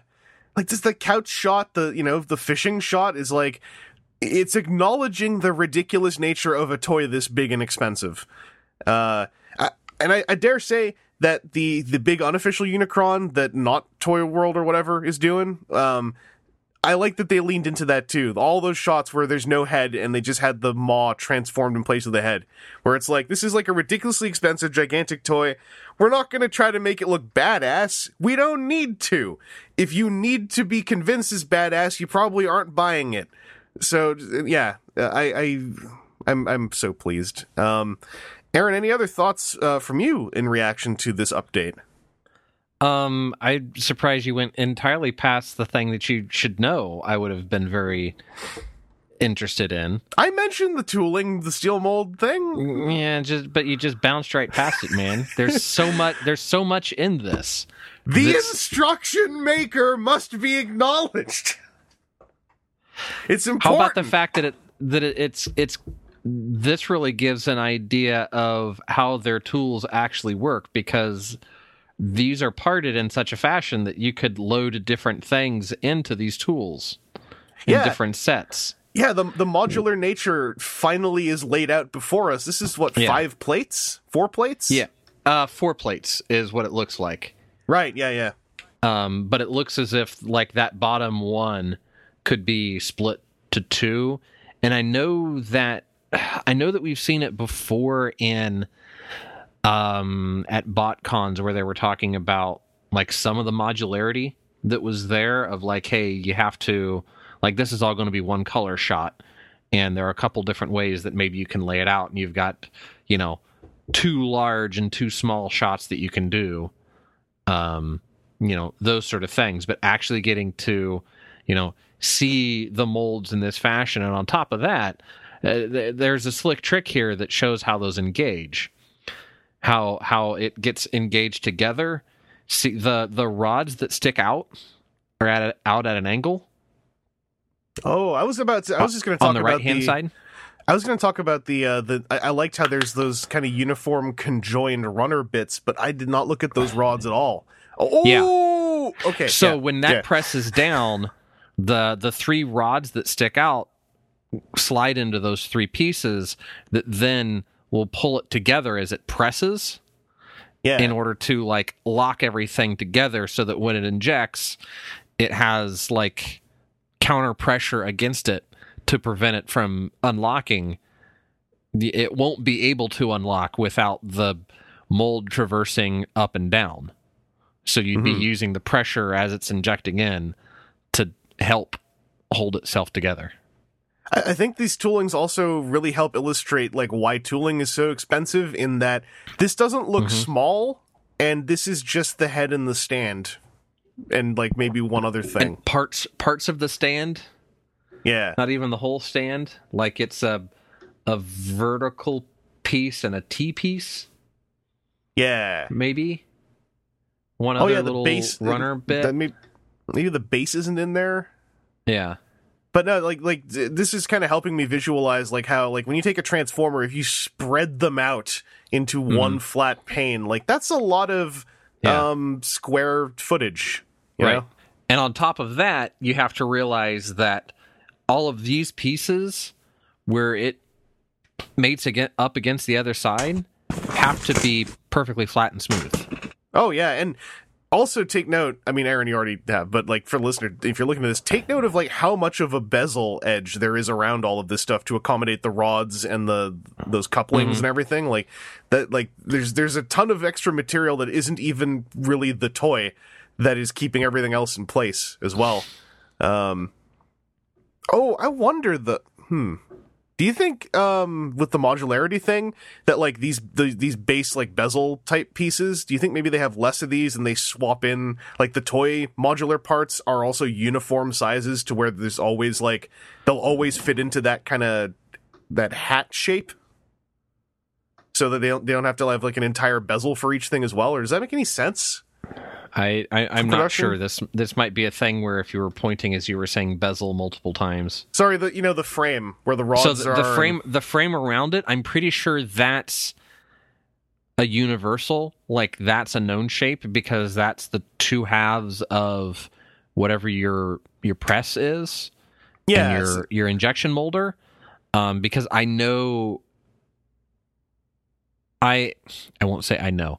I have like high 90s percent confidence that I remember a Hasbro toy designer panel at BotCon once that showed off like here's the the step where we turn it from our our idea into how we lay it out to get Yeah. everything figured out and showed this like this you know like two by two with a one size thing on top of it like and then we have to lay out all the parts like this and that's why sometimes you get a part that's you know a yellow part that's entirely painted black because the only place we had space for that one part was on the yellow mold because we weren't shooting black or black we only had a certain size for Yeah. so I, I, would I, okay. I want to say that there's probably like two or three sizes Uh, of that external frame I'm, and I'm then just- with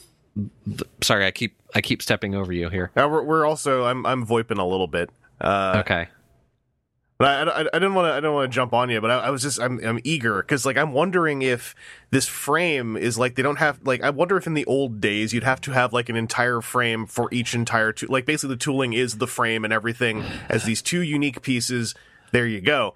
With the modular stuff that is visible here, I'm wondering if like now it's like no, we have like a couple of these frames, a couple, you know, um, ramp that up for whatever's realistic, and then there's like several different configurations of plates that can go in here, but we can do like Unicron. We can do a big run of heads and stand parts, pull those things out, stick in the because I, I could see this as being like one T shape or one you know pseudo T-shaped plate, one on the top and one big one on the bottom. This foursome or four in the bottom with a fifth one on top, and like so they swap in stuff to do production runs of just components without having to you know pay for having the entire frame made for every single one of those too. yeah no so the the outer frame part that has the the the I don't- I rods and whatever. if- the, the with the with the black vertical rods so like the left part has the black vertical rods that come yeah, up yeah. Um, I would probably say the three slide pieces, those are all probably one thing. And injection molding for a long time has been in a manner like this. If you go and you look at, Okay. like Lego will, will really show off their molds. And while it's not set up in this orientation, um, you know, they very much have you have the the steel molds that are on the inside that's the call it the working surface for the plastic. Mhm. And then you have the um the outer part that's what takes more of the the pressure force and holds everything together as it does that um because those things have to fit in a certain machine certain ways and so you can maintain those interfaces and then you just say hey you have to fit within this other thing and then the parts that are going to be more likely to wear are going to be those interior parts Hmm. so even if these are these are probably daughter molds where they still have the like the real master molds that you'd make new ones out of. Um, I don't know if they'll do if they'd have a process like that for Unicron because it's kind of a print to production type of thing. Yeah. You know, this isn't like Lego where they know they're going to make a billion two by fours. Yeah. So they have they have their master set of that that then they'll make daughters off of, and then the daughters are the ones that get run in production. That Yeah. way, they can kind of control um, wear and tear and have a, a a better master to fall back on. Um, but yeah, for you know this this to me this is is super geek to me because it's also like four to four four and that's how those pieces pocket together all the way around where the the outer faced corners are which is another thing that makes me look at the modularity of it because the the interim part where like the the the two heads because it looks like you get two heads off of each shot of this Yeah, Um, the damaged that's- one and the the clean one. yeah. Yeah. So there is a seam on those molds in between where the heads are and where like the stand gubbins and maybe what is that? Like the jaw piece maybe? Yeah, I, that that That's piece the on the side. part I, of that. I can't quite I- tell. yeah, I That's think connected on a runner. I think that might that might be part of the stand, but I need to. I have actually have not gone to look. I just I'm pretty sure that's either like a Unicron Greeble or part of the stand. Yeah.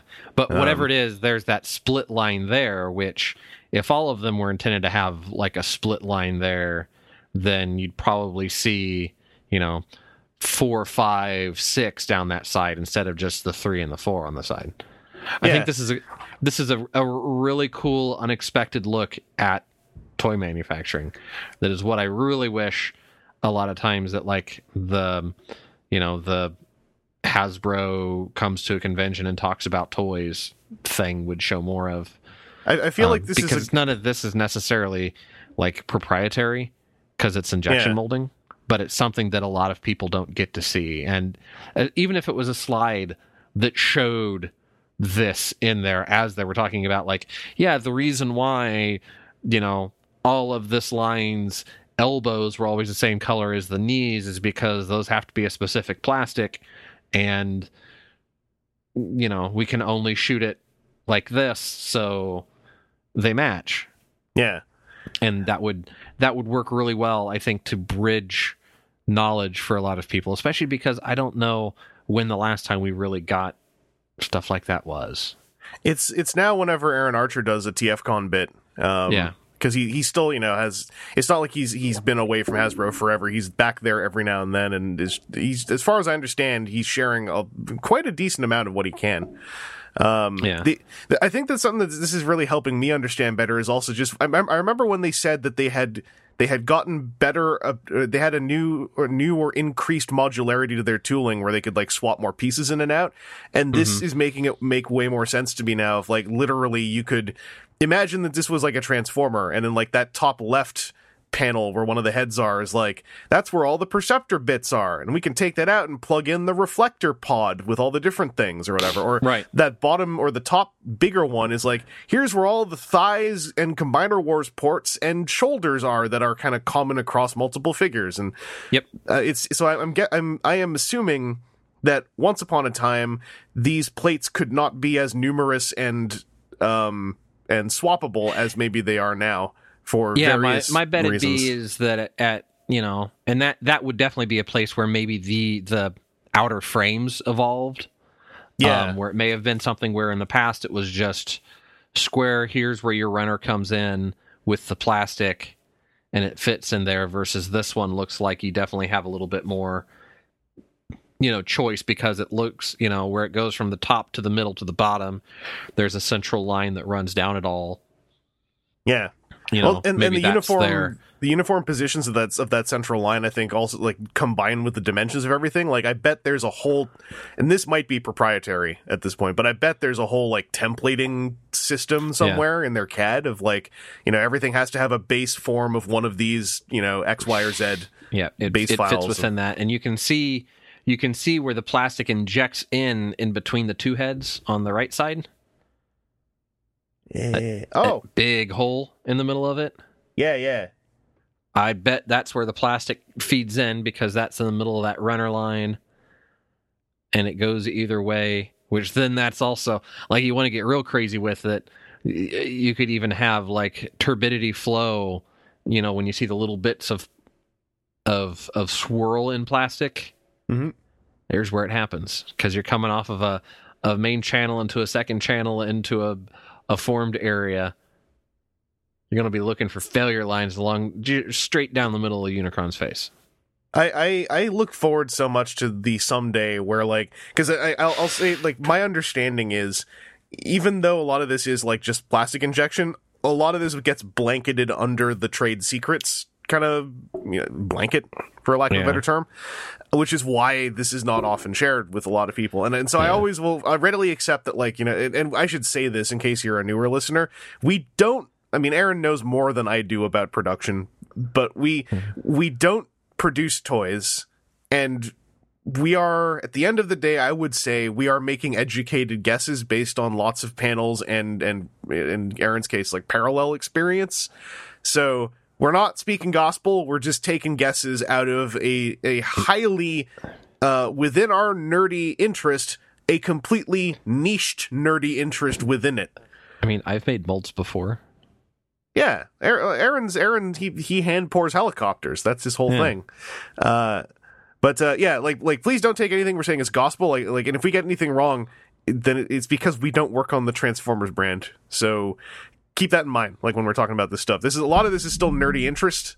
Uh, and and I wholly accept.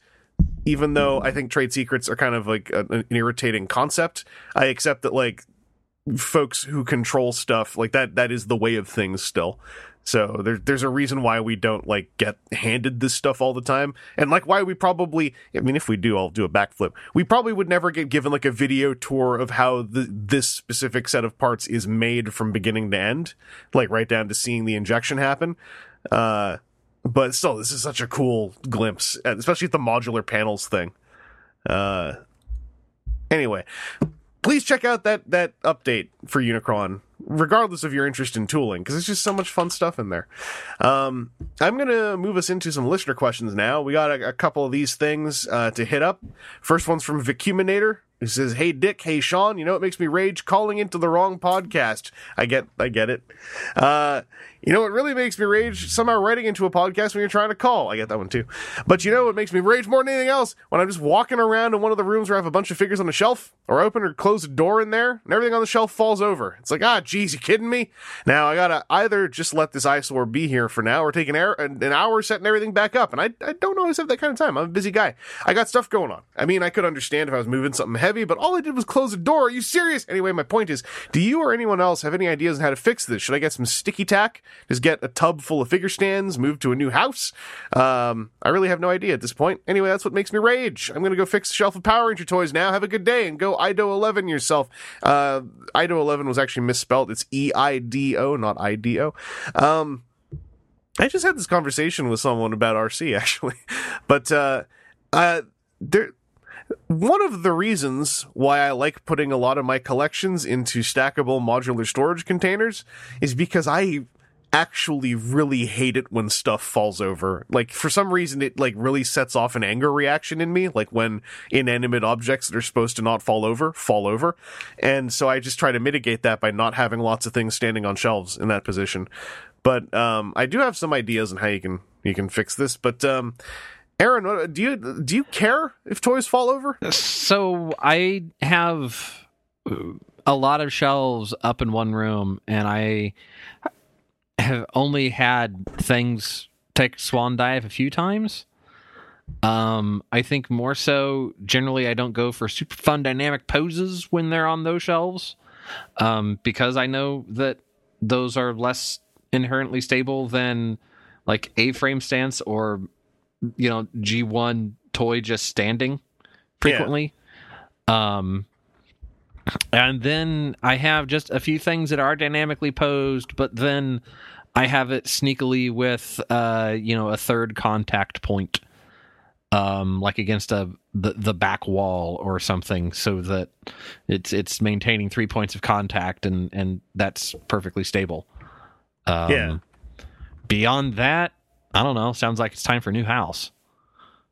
Uh, I mean, yeah, new new house is the is the first solution I'd go for. Um, Get something dynamically isolated, you know, like the those top tier California earthquake standards, and then have each room suspended on its own, so it's also dynamically isolated. mhm. And then after you spend about forty million dollars on all of that isolation, then your your five dollar toy should stand just fine. Yeah, and if they still fall over, then at that point it's it's your fault. I mean, Yeah. um, all right. Well, uh, TJ, what about you? What's your do you do you care when toys fall over? Do you? I get unreasonably angry, and it, it bothers me a lot. But uh, have you got solutions? Do you even care? Do you just let it happen? Uh, I don't really. Uh, I, I, it's not a problem I've had in a while, mostly because I think I've figured out how to balance and position most of my figures, or just. I keep most of my collection on display in bookshelves, and I make sure that there's a little bit of separation so they're not touching a wall completely. So if something goes thud in the next room or the door slams, nothing happens. Mhm. Um, uh, there are a few occasions um, I f- I find uh, I have a lot of trouble getting NECA toys to stand, I mean, which makes uh, me realize. you, you you just got to you just got to be a better fan, is what I was told. Um, I mean, I mean, a better fan would go and buy their like on card uh, display stands, which are just plastic discs with one peg sticking off of each one. Yeah, which which does nothing to solve the problem of NECA toys, which is all of the internal structure of the limbs through the hips and the, the plastic used and the etc. I mean, it's but you know, yeah, yeah, yeah. I'm also just not a good enough toy collector fan, so I, I probably just don't get it. Uh, I mean, if you're having that much trouble with things falling over, you get that irrationally angry and don't feel like fixing it. Uh, you get yourself a hot glue gun and a second copy of a toy. hell yeah, Simple as that. we we call that the I- I'm ju- Combiner I'm just Wars Toy Fair like- special. Quarter inch hot glue over top of the feet. Yep, just never falling over. Except no, that's the same problem with the NECA stand. What if the knees buckle and the thing still collapses anyway? Just in place. I mean, if I guess if it's in place, it doesn't matter as much. It's a it's a hot glue gun. You know, wherever it falls, glue it. Yeah, just keep gluing it. just so Eventually, it won't move. encase your shelf in transparent hot glue, and it's it's like getting it AFA graded. Then it'll never fall over. Yeah, yeah, yeah. Just like seal, like just seal it over. Start filling it with clear resin. Yeah. And then if that falls over, it's not a problem because you'll be dead because it'll crush you. this giant resin coated bookshelf. uh, so so I have a couple tips. Um, blue tack actually is one. Um, that's a legit tip. I, I've I've heard people do.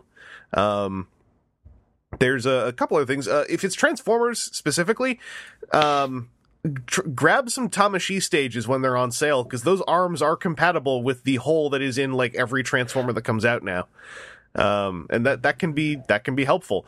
Uh, and then if you want to save on some space, I'll throw a shout out here: canofbeams.com. Uh, small operation, but they've got um, replacement bases for various different stand types. They, they don't sell the arms; these are bases that can receive those arms, but that have a way smaller footprint than you know Tamashii stages and, and, Figma stands usually do. And so those things combined can can make for some really solid um like shelf uh, display stability. Um, one other one, this is maybe less for Transformers, more for action figures like NECA toys, for instance, or 12 inch toys. I learned this one a couple years ago. Kaiser doll stands come in multiple sizes, and they are, I, I use them for a lot of figures, and they're fantastic. The only thing about them is like, you need to be a little bit careful because they're metal stands and uh, they they're kind of like those Hot Toys and one six scale stands where it's like a a U clip and as you slide it up and down in its holder, it just it increases or decreases the tension. So maybe if you if you want to be really careful about abrasion, like wrap the top hook part in like uh, some cloth tape or something. But Kaiser doll stands with any normal action figure, I've had good luck with. Um, and yeah, that the, basically like figuring out subtle support mechanisms is the best thing because yeah, otherwise the domino effect is I think just waiting to happen with with a lot of toys. Um, with Transformers, the, the nice thing about Transformers is also they're all box people, so for the most part, like they don't have curvy parts that they can that, that make them fall over even more. Um, so just make sure you only buy really boxy Transformers, and uh, then that'll also solve your problem. Um, I was about to say also Power Ranger toys. If you're talking about Lightning Collection, Kaiser doll stands is is a great way to solve that. If you're talking about Megazords all falling over, then y'all got to stop slamming your doors so hard. Yeah. Um, like at a certain point, like if like sometimes I imagine people like just slamming the door over and over again until like chunks of the wall are just flying all. Over. There's a big crack in the floor appearing, and then when the toy actually falls over, they just lock eyes and go like, "You." Um, so I mean, sometimes it's out of your control, but also like in general, just like why are we all slamming doors? That's that's another question I have. Uh, anyway, I hope I hope that was helpful uh, to you, uh, the vacuuminator. We also got a question here from Riddler eighty seven who says, "Hello to the crew of the USS WTF at TFW two thousand five. Uh, it is I Riddler eighty seven here with a question for you to ponder. I recently decided after I get my tax return, I'm going to splurge and order a siege Jetfire. Not only have I always wanted to show accurate Jetfire, he also plays a big part in my favorite G1 episode, Fire on the Mountain. In fact, I'm very close to having a figure of every character that appears in the episode except for Gears. I don't really care about Gears. Wow, that's harsh. Uh, yeah, also, that's... since I was. since I wasn't born until 87, I didn't see G1 Transformers on normal broadcast TV, but uh, I did see the Master Builders. So because of that, I ordered Earthrise, Hoist, and Grapple because they're the main characters of that episode. So I started to wonder if anyone else in the podcast has picked up a figure because of specific appearances in episodes or comics, either because of a memory like mine or they just did something so amazing, you had to have a figure of that character. Hopefully, you can have a bit of fun with this one. Uh, Riddler Click in a very generic statement, I would say this is kind of the basis of 80% of collecting in general. is you like the thing and so you want to get a figure of it, but I do get where this is coming from, I think. Uh, right off the top of my head, uh, I, I have snapped up I snapped up Masterpiece Red Alert because I really like G1 Red Alert because he's he's, you know, a paranoid weird fella. Uh, sort of like the Master Builders thing, but it's Red Alert and Inferno. Um, not my favorite characters, not even my favorite toys, but like that's that's an easy one for me. Is like I just I like them as a duo, and I wanted to own them as a duo with toys that have literal accessories to replicate the silly things they did in their like big episode together. Um, but Aaron, if you got like a, a specific like like something where you're like, I got to get this figure because of this media I saw. I d- I don't think so. Aaron is the twenty percent who just buys yeah, toys. Well, I, I mean, I I buy Transformers because I liked the Transformers, mm-hmm. and I'm stupid and buy whole waves of toys just because I saw them in the store while trying to get a hamper.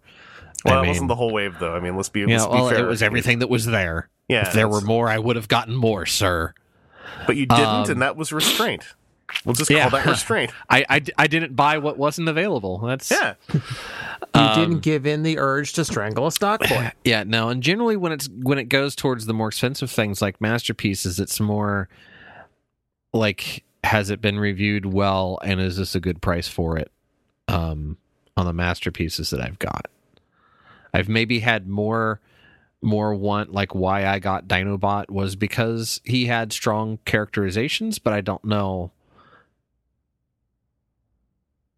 I don't know if it'd fall into quite the same thing that Riddler 87's asking about. It's not like Hmm. one episode, it was like the whole series. He was a good character and it was a good toy and it was a decent price. Yeah, I so guess it, it the- it leans into that, but it's not like oh, because of a single Dinobot episode in Beast Wars is why I bought it.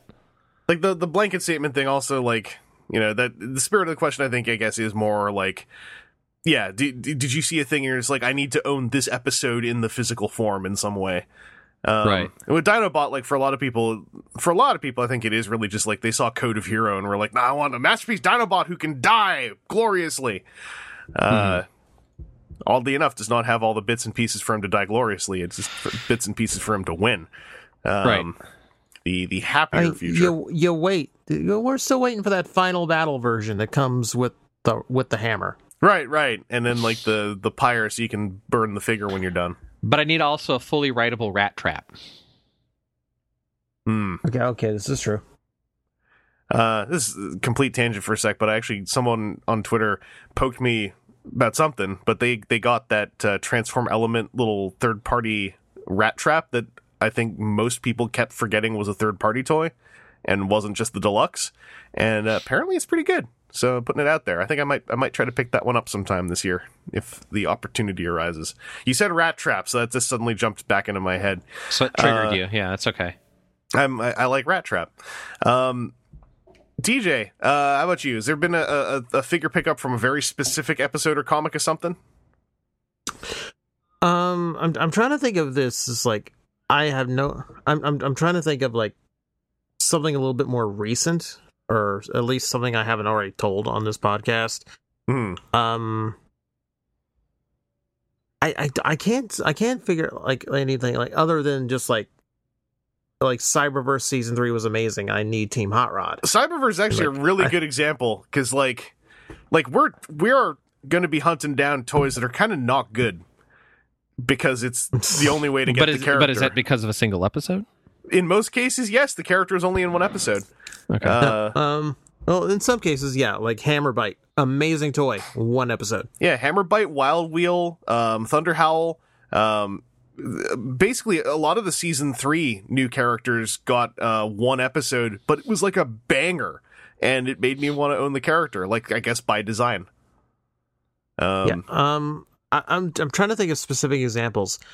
Like I, I think I think I can kind of uh, I can kind of relate to Riddler in a, a little bit because I loved Skyfire as a kid, not Jetfire, Skyfire. Mhm. So when the Siege toy came out and it's dead accurate to the show, I'm like, oh, that's the one I've been waiting on because that was one of the episodes I had on tape as a kid that I watched a million times and I loved Skyfire. It's the same episode that made me really love Reflector for his stupid human triangle attack that was apparently supposed to work somehow. Um for something that was just like one episode that just stood out and like I'm buying that character forever now. It was Blitzwing in Five Faces of Darkness Part 5 oh yeah, cuz I cuz it, it builds from the previous episodes where like every Decepticon left in with the quintessence except him. So here's like a moment of like pure loyalty and when it's betrayed, he does what's necessary for the greater good to save everybody. And that was like the first time I it's the first time in fiction that as a kid I could go, "Oh, wow, oh. He's actually oh, he actually found some like a moral compass in that moment." yeah. There's a the bad guys can be morally gray. Well, the bad guy, the bad guys can do something good. Like Yeah, that's how it ends. Like he he just leaves the Decepticon. I was like, no, I'm I'm done. You you, you did me dirty. hmm It was it was really like it stood out to me so much because I'd never seen that in a cartoon to that point. So like, it's it's where I carry my Blitzwing love from. And yeah, every time he gets something, I need to have that now. Yeah, I mean, the bonus is Blitzwing is also usually a pretty dynamic and interesting toy, even when they don't go well. Like, there's still like neat things going on. Uh, so he's he's a he's a pretty good total package. Um, I thought of a specific one for me. I just remembered. Uh, I really liked you, you know the, the you know Star Wars. No, what's that? It's some like kind of goofy seventies thing. Is that is that what- is that with James Kirk? Yeah.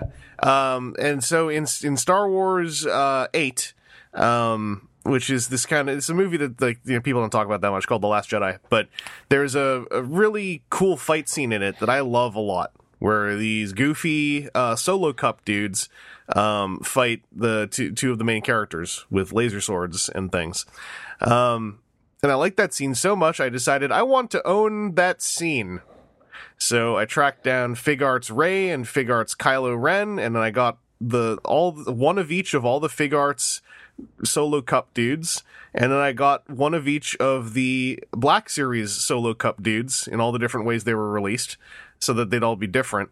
Um, and that was a colossal expenditure that included getting like three royal guards or two royal guards, a blue one and a red one, or a black one and a red one, and then a blue version from when they weren't royal guards in the prequels, because one of the solo cup dudes was in there too.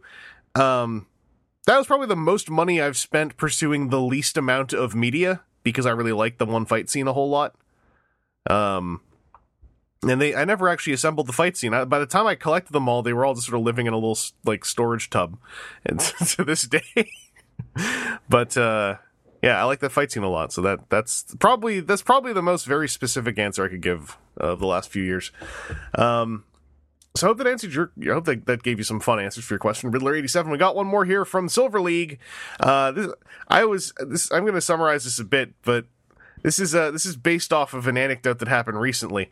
Um, so uh, I'm gonna set I'm gonna set the tone here. Uh, Silver League got Masterpiece Lio Convoy, um, who, as far as I can tell, it turned out was not very good.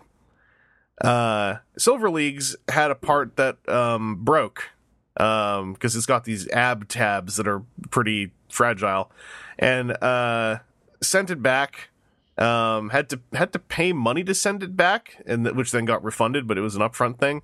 Um it was a whole thing. Anyway the question is um if if have you ever had it happen where uh you you you've got a figure and then you had to get a replacement piece or an entire replacement figure and then like you could never really forget it. It it in his words blemished your enjoyment of the figure. Like you know you you've you've got this figure, you've gone through this whole rigmarole, and now no matter what you do, you can't you can't kind of forget the whole thing of like oh yeah, and like all these pieces broke. And I had to do this whole thing, and like it kind of sits on you like a cloud. I have one where this happened, um, but I'll, I'll lay that one out and then I'll ask you guys if you have them. But uh, when when Unique Toys did Groin, sorry Orden, their uh, their Abominus Siegfried, the Hun-Gurrr of that set, I got him, and uh, immediately the um, the gears and the hip ratchets just like shredded themselves apart, and that was a known issue. And there was replacement parts to get. It took a million years to get the replacement parts and I ended up just getting a, a sack of of them, uh, some of which were not usable, but there was enough in there to fix them. And it took me uh, then another year to fix him because the screws kept stripping themselves until I figured out like some combination of self-threading screws and super glue to repair his hips. I still have never messed with Orden very much because I'm still irritated when I look at I don't want to get rid of him because I like him on a base level, but I still can't get over all of that garbage I went through with Siegfried. Uh, it's been years now. I should try again, but like for for the last few years, every time I pull him down off of out of the detolf he's in, I'm just like, oh wait, but all the stuff shredded apart. I don't want to deal with this. I really don't want to deal with this. There's also a whole thing where I had a I had a test shot of the of the uh, the Sinner Twin, and it was missing the entire combiner port structure. It turns out, so then I had to track down another Sinner Twin well after it was easy to, uh, and eventually I did. Boy, howdy, Orden was just a long overly painful experience that had nothing to do with the base figure. It was all just these these very specific and fairly unique to me quality control things. And I to this day, um, I need to try again. Orden Orden is fun, but yeah, that's my story. Um, Aaron, have you ever gone through something like this, or are you just a happy fella? Just I don't think to that extreme. I know that I've had issues before with like convention exclusives. but been Oh, yeah. able to like give them the shakedown at the convention to see like, oh hey, it's missing parts or it has two left arms on it or whatever. Mhm. Um, so it, it wasn't a, a long drawn out issue. Um, beyond that, I can't think of an instance. I mean, I know that I've got misassembled toys before. You know, the the clear mirage that I got in that that two pack, three pack thing. Mhm. Um, you know, that has backward shoulders on on one side where it has like two left shoulders or whatever. And I reached out about getting a replacement and the answer basically was, "Well, we don't have it in stock." So it's not like I got a better version of a, a, a fixed version of it, and now that's soured. I just never got a fixed version of it. Yeah. Yeah, I mean with Transformers too, that that can kind of like depending on where you get them, that can just sort of sit there because there's no, there's still no real like direct parts replacement thing. It's I think it's still that Yeah. thing of like send us the toy and we'll send you one of its price point. And It's like all right, that's not what I want That's though, at that's all. that's been Hasbro's response um, in the past when when people would do that. They're like, "Oh yeah, feel free to send it back," and then you know they send back something, you know, three waves later, or sometimes even like waves before, because that's what they found at the back of some guy's closet. Yeah. Um. Well, uh, TJ, have you got any any experiences like this of just like going through so much rigmarole that like you can't you can't get that cloud off the figure for a while, if ever? I'm genuinely trying to think if this ever happened to me. Because usually, if I have QC issues so bad that I feel like I have to replace this toy, I'm usually very happy to have it in a working condition. Hmm. You know, uh, it's never been to the point where it's just like I, I, I can't forgive. Like I, I, you know, I know you you didn't do me wrong, but I, I, I cannot forgive you. Your plastic genus did me wrong. you are of Siegfried. I can't trust your hips. Actually, there's another Tor World one. The Tor World Throttleball Combiner. I had a, had a ratchet strip on the orange dude who forms the core. So I got a cheap one off eBay. I still haven't opened it because I'm like, should I open it and just try to get someone to 3D scan the part that's shredded so we can just start printing a mass of them so I can not have to worry about this anymore? Uh, it's it's those things like when it's like I know there's a fail point, a common fail point, and I'm like, all right, this is a fresh one, and I know about the fail point, I know how to work around it, but I'm like, I hate that I'm thinking about it now. Uh, yeah. I, I should say, uh, I, there there are times there are times like that where it's like, okay, I had this toy before. This is the part that failed on me. Let me be very careful with it from now on. My Universe 2 Cyclonus is like that because I have the Battle in Space version with the cartoon accurate colors. Mm-hmm. yeah, And the first time I got that, the hips on it br- were broken, so I had to go exchange it and get a and to get the fresh one. And it's one of the it is one of those toys where it's like I still really like that toy. I actually re- remember really liking how it transforms. You're just gonna sit there because I'm not gonna take the chance. yeah. Oh, that happened to me with the Hiya Toys uh, GI Joe scale Alien. One one of the first. They're still doing them, and apparently it's still this is still the story about them. But the I had an Alien, and it just it it it had a a hinge that just snapped apart right out of the box, uh, possibly due to temperature. Got a replacement. Different part of it snapped apart. Got one more replacement. Another part snapped apart. I stopped. Call. I stopped. Respond. I, I didn't. I didn't follow up. I was like, I can't. I can't follow up. So I Frankenstein one and my gorilla hands? I, I Frankenstein all of those various things together into various different, only semi broken with one decent working one figures. And I could never mess with them. And I was like, I hate these things. I hate everything that these were. I hate that I can never mess with it because it might just shred apart again. So I sold them all with clear labeling all over. Those are some of the most intricate post-it notes I've ever stuck on toys I've sold. Of like, this one is broken here, here, and here, but it's super glued like this and this. But this one is. I mean, I sold them for very cheap. People who bought them, I think one of them, someone was just like, "Yeah, I just want an alien that I can cut up and turn into my own thing." And I was like, "Cool, here, twenty five bucks." Usually fifty or whatever. I, I might be wrong about the prices. I, I cut it into like fifty or forty percent of whatever the the cost was. Uh, but yeah, that was another one that really stuck with me. Um, I, I, should mention Silver League had had a, uh, I want to I don't want to gloss completely over all the examples here, but it was the the MP Lio convoy was the big one that was through Amazon, and it was, and that's one where I can understand it too. Like you have this you have this like two hundred and fifty dollar figure that like then something breaks and you get a replacement, and you're like, well now I have a brand new two hundred and fifty dollar thing to worry about whether or not I'm going to break it. And I'm like, yeah, that's it's sort of hard to it's hard to forget when something's that pricey. Um, there's also one with the TFCon exclusive version of Ocular Max's Terra Aegis, where there were three exchanges uh, due to either parts breaking or stripped screws, and then th- that kind of just robbed the magic of the figure and it got sold, much like my Hiya Toys Alien uh, journey. Um, so yeah, I think the important thing is just recognizing when it's like there's a total chance that this toy is a good experience for someone, and the reasons why it's not for me anymore is a wholly personal experience. Uh, that is not fair to anyone, especially not fair to me. Uh, anyway, there's a bonus question in here, which I did want to cover as well, which is if one of you has the knowledge of this, how did G1 Transformers fare from a QC standpoint? Was it better than it is now, or has nothing changed as far as common issues that TF collectors face in the modern age? Oh, it was not better than it was now. Uh, how do we how do we I No, I mean the thing I is would, the thing is like G1 toys when they broke, they broke. Like yeah, so oh, I'm transforming Optimus Prime and because it, his hip has pieces of plastic in it, I twisted a little bit because I'm 7 and a monster with toys and it just went and instead with modern toys and ball joints uh, or mushroom pegs or whatever yeah. it might slide off, be a little bit wonky, and you can maybe put it back together. Nope. It just went.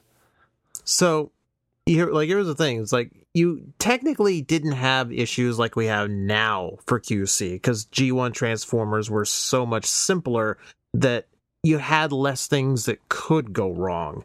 Mm-hmm. That said, like Aaron said, they had fragility issues because of things like an insistence on diecast, where if you happen to drop a toy, the plastic fl- of the toy upon impact will flex in order to absorb the blow. The metal will not. Yeah. And the plastic does not like that, and things come apart. Mm-hmm. Yeah. Uh, diecast also chips. Um, there, there's uh, there are a lot of gun pegs um, w- nowadays, this, I don't think this ever happens anymore. But back in the day, a gun peg snapping off inside a figure's fist, that was, when you were a kid, you that was like a thing you got used to. Oh, Power Master Optimus oh. Prime, my his yeah. his trailer peg is permanently stuck in the robot mode, or uh-huh. in, in the the trailer hitch point. And there's yeah, I I could drill and tap it out now as an adult, but it's not like that's going to do anything because there's nowhere to hold it. Yeah, uh, that happened to my Power Master Prime, my first yep. one I had as a kid. Here, I'll I'll give you the I'll give you the good one. Any fist that requires a tab to get out uh-huh. in a G1 toy, no. Hmm. Yeah, or or just tabs in general. Sometimes, eventually, the tab is gone. There's just a little white strip where it used to exist uh, and the thing doesn't lock together as well anymore. Uh, going back to original G1, there were a couple toys who had waist joints, Mirage and Metroplex. There are a lot of bisected Mirages and Metroplexes. Oh yeah, uh, because that was... I I did I. I, I got a G1 Mirage in really like w- complete condition from a comic book shop, and I did a review of it. And someone in the comments said, "Wow, I'm amazed you got through that without breaking the waist." Like, oh, that's a thing. Oh, Yeah, that's a that is a thing. Uh, also, like we'll we'll go to like 1988 or so. Gold plastic syndrome. Uh, uh, molting uh. molting pretender shells on the monster pretenders. Um, the old toys. The another different thing about old toys is that they were never designed with the idea that people would still care about their condition five years later. So yeah. Mm-hmm. a lot of old toys just sort of self destruct when left to their own devices. Uh, it's sort of like, as far as I understand, caring for an infant, where for some reason the the infant, or in this case the old toy, just seems really intent on on de- demolishing itself. Uh, on, on anything nearby, and you have to coddle it and take care of it. Uh, that that's less of a thing nowadays. Uh, the mushroom peg thing, of course, and ball joints being big parts where joints can now dis- can just pop apart and go back together, as opposed to being a pinned hinge thing where uh, no, the plastic actually just cracked open because you pulled it the wrong way, um, and uh, and the metal pin fell out and then uh, fell down the drain. So have fun with that too. Uh, yeah, old it's been a, it's it's a, it used to be a, a, common myth. Nowadays actually you don't hear it that much anymore about like oh g1 toys were all made better. It's like no they weren't. They were made different. Uh, some were more durable in some ways. Uh, many were not as durable in other ways. Uh, oh, what are some other ones? Anytime there was like a clear uh, windshield on a little hinge it's pretty easy mm-hmm. for that little hinge to just go and then the windshield falls off because it's broken. Mm-hmm. um, and uh, yeah wheels and oh, yeah. rubber wheels. Yeah, rubber tires. Real good at at, at uh, you know either falling off when you pull on them and shredding apart, or thirty years later because they're rubber, just sort of turning into dust. Uh, or or some weird mixture of dust and mush somewhere in between. Um, I'm trying to think of. Talk, I had one talk, where it had like the hub broke off. Oh yeah, yeah, it's happened to me too. Yeah, or, mm. the the axle snaps if it's uh, yeah. if it's just a plastic like you know stick basically. Mm-hmm. Um, Yep. Uh, well, you get into things like your Action Masters, where you've got the GI Joe hips. Yep. Yeah, or also GI Joes. or GI Joes. So, like, yeah, yeah, you either break the you either break the rubber band holding their legs together, or you just wait and time will take care of it for you. Yeah. Uh, that's that's why I, uh, I uh, also that this sort of this is a bit of a tangent. This enters into why older toys are also way more collectible as far as monetary returns because you do have to treat them as a a self-destructing object that you have to take steps to halt or at least delay that self-destruction. Uh, yeah, very actively. Um, and uh, they also made less of them because they just they made less of them. They back then they made less of things than they do now in general. um, so this is not to say that toys nowadays are just like marvels compared to older toys. Obviously, we have plenty of fresh, new, interesting quality control things that can happen with toys. Look at NECA toys, for instance. I'll just as, as an entire web of examples. Uh, so yeah, it, it, mostly goes back to like there there's nostalgia for old toys. There's a charm to old toys, but the notion that old toys were also just categorically built better was always ridiculous, and I don't think anyone really believes that anymore in in any kind of like mass demographic. Uh, but I guess I just also was really hungry to dunk on old toys. I haven't done it in a while, so my apologies to any old toys out there who are listening. Y'all Your glorious matter. memories are crap. They, they still, it still matters. It's still good memories. You know, there, there were some toys that seemed pretty indestructible. Ring Raiders. Those didn't. Oh no, those had a clear post on a ball socket joint that tended to snap. off. Okay, never mind. I was trying to think of like an old toy that just doesn't break all that much. Um, micro machines. Those are indestructible. I'm pretty sure. Uh, no, they just get swallowed. Yeah. Yeah, but eventually they come out. What's you ever passed a micro machine? A, I mean, if you're, if, it's a weird question. Honestly, if you're going into '80s toys trying to find durability, you've got like Stretch Armstrong, and that's about it. For durability, though. Didn't Stretch I mean, have you ever have seen, a whole thing you ever where seen you like Stretch Armstrong that's like managed to get a little bit of uh, air exchange on it, and then everything on the inside of it dries out and it becomes like weird and crinkly? Y'all, y'all, okay, that's a good point. Y'all never had a Stretch Armstrong or similar toy detonate in a cloud of white powder on you before? That happened to me. See, no, no because because we didn't like have to smuggle a kilo in Stretch. No, that's what they put inside. That was the mush stuff inside Stretch Armstrong. Um. Anyway, I, I hope that answered your question, Silverleaf. uh Let's move into some off topic what we got this week to close this thing up. Uh, I'm going to pop over to you first, Aaron. What'd you do off topic lately? Hey, off topic lately. I've left the house maybe three times. Woo! Um, yeah. Um, not a ton. Uh, like I said before, I got a second monitor set up. Um, so that I can do work from home a lot better um, continued to play a lot of Animal Crossing. I'd made a a couple of of really good moves in uh, the stock market. Um, not really a ton else. All right. Ba- basically, just managing to try and hide from the the scary world outside and uh, and hope life continues on at some point. Staying fed, staying normal. We've uh, I've gotten some good feedback actually on our food talk. Yeah. Um, le- at least at least Malinus is enjoying it. Okay. Uh, we got So we'll make a we- we'll make a food podcast for like three people. Yeah. Oh, Ma- Malinus told me. I hope this is not revealing too much. Malinus told me that because of all of our of our food talk, soup was made. Um, Good. Did he say what type of soup? Uh just big soup, I think, because that's what I've been. I mean, I've just been calling it big soup. Um, I just made it. I, I just made big soup recently. Actually, What what what is big soup? it's a big ass soup. Is it just like a catch-all? Are, are you ma- are you making an internal pot I'm- I'm- type of thing? I'm, Are you I'm making a imagining specific type of soup? I, I'm imagining like vegetable soup where nothing's been chopped up. The kettle's just big enough to hold just full like carrots and celery sticks. Look, okay. There's so you know how there's Like if small it's whole, soup. you're working more towards stock. You know, you know how there's small soup, right? Like cup of soup, small Yeah. soup. Imagine the opposite, big soup. There you go. I mean, there's there is Your definition of big soup is not bothering with a cup or bowl and just taking the pot with you. To, I, all I'm There to say go. is I've made big soup where at some points I maybe ate at least four spoonfuls in a row right out of the pot because I was like, I'm going to taste test this. And then just kept doing it. And eventually was like, I probably shouldn't stand here eating the whole thing right out of the pot. It's probably not good for my legs. But that maybe I mean- happened. I mean, there you go. In our in our Discord there, I just perpetual stew.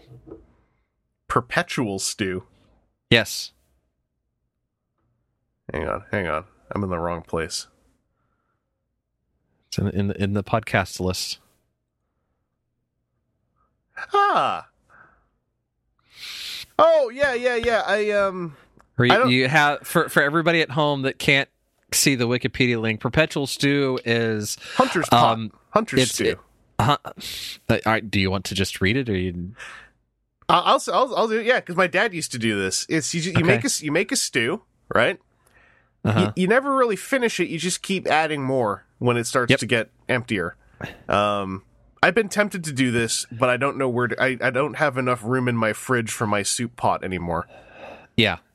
So and uh, and the thing is it's it's like a deal where you either have to do that or um there have been I, I know I've seen a couple of cooking shows or like restaurant style shows where they've done that sort of thing and it's like yeah we have you know a cauldron on a on a burner that's always on like a simmer 24 hours a day so that it's never in like the bacterial danger zone. And it's like okay you know it we chef special has a bunch of carrots and and whatever in it. And so then you know whatever's left at the end of the day ends up in that and we'll toss some of these whole sausages in there and then the next time it's some Mm. fish and the next time it's carrot it's celery and onion or whatever and so it's something that's always like changing over time but then it it like gets the the the flavor stockiness the way that like the way that you make like a beef broth or a chicken broth or whatever and it like yeah,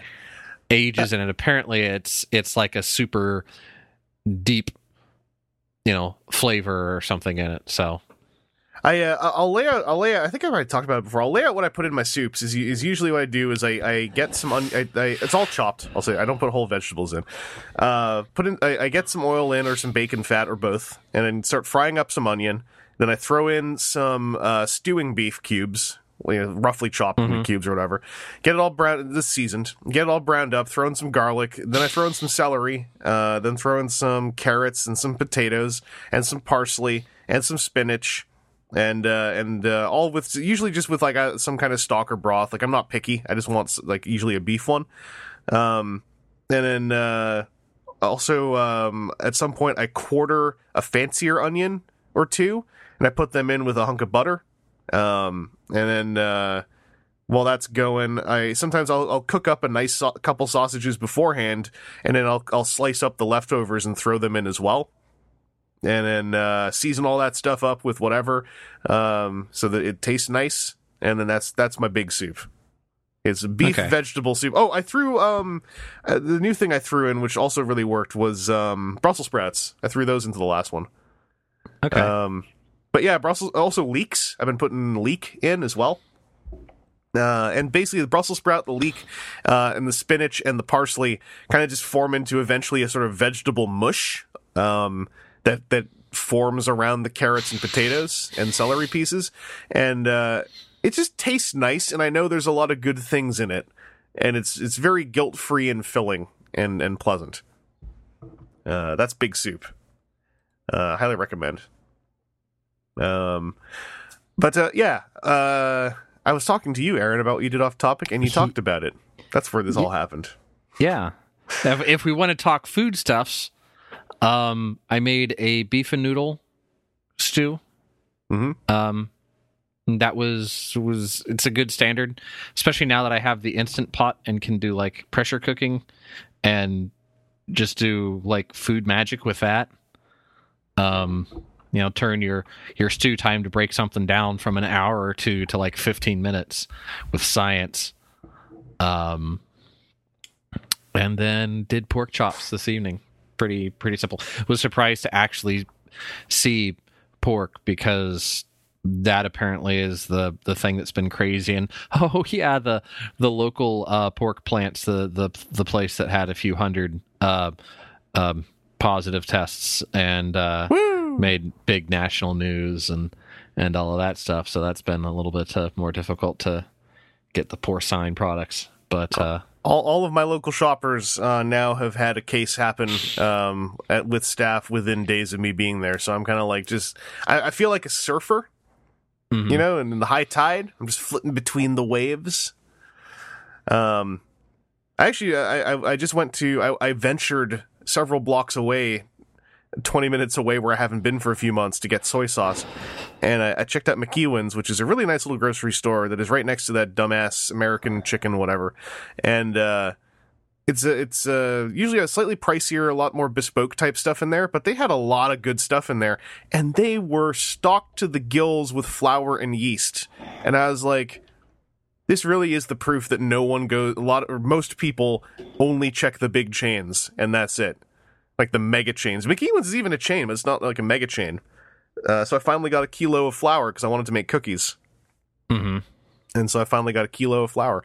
They had so many different yeasts, and, and they had tons of different flours. They had like they had like a whole bunch of like dedicated bread flours because everyone's making bread now. Um, Right. I might give that a try, but I was like, you know what? There's so much here. I can come here later when I want to make bread. Yeah. It was really My nice biggest- to know I could do that. My biggest problem with going towards that is my kitchen is kind of garbage for like having space. hmm Like, you know, because you need, you know, either like a, a uh, like a stand mixer or something, or a bunch of just smooth open space in order to like knead bread and get that where it needs to go, huh? Uh, along the way.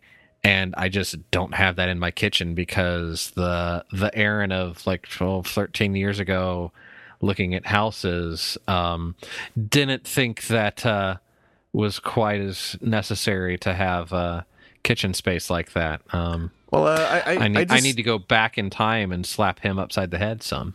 I just had a conversation with a friend of the podcast, random underscore factor, um, about uh, everyone doing sourdough, and I was like, "Why is everyone doing sourdough?" And it's because sourdough cultures are apparently a lot easier. They're, they're more involved, but when you're stuck at home, it's easier to do. They're they're a way to do bread where you don't need like yeast packets or something. Like it's it's an easier way to do bread. Uh, a sourdough starter or culture or something. Anyway, that might be. Uh, you seem to know what it is. So you've probably already thought about Yeah. it. So Uh, yeah, so sourdough's just you you cultivate yeast um, out of whatever the native yeast is kind of in your air, and then um, you use that as your as your uh, your your yeast in order to get aeration in there.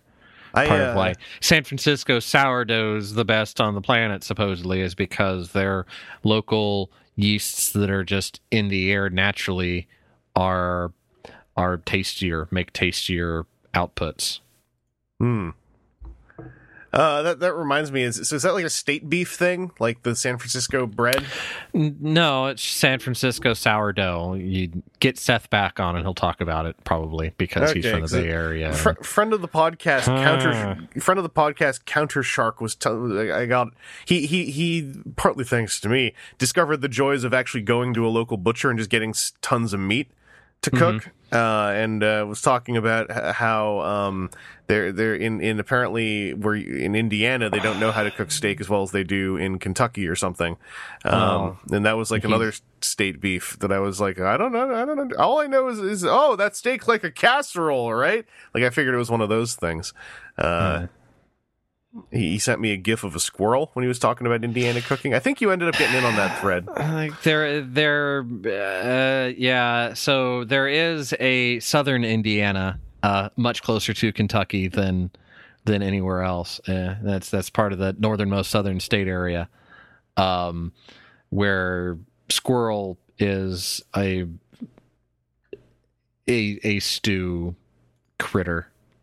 Um, Uh, and I've- state beefs I'd- are so fascinating to me. You have so many of them, so you can they can be so varied and stuff. Like we we don't have that up here really.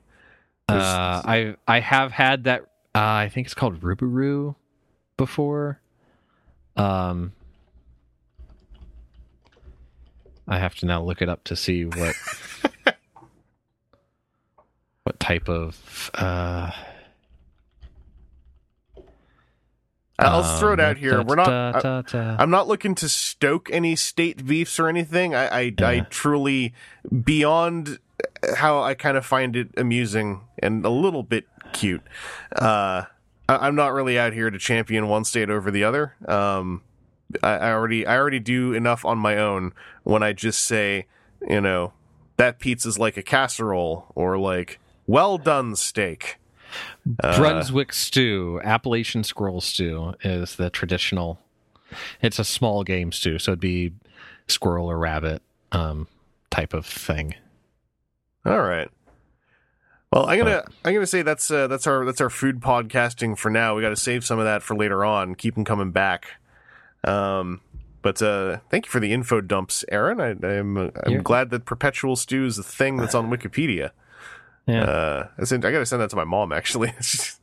um, but uh, moving on from there, TJ, in the world of off topic, which is sounds a lot more specific than it actually is. Uh, what's been up with you? Anything interesting you picked up of late that wasn't Transformers? I mean, I I did pick up one thing that is Transformers adjacent. All right.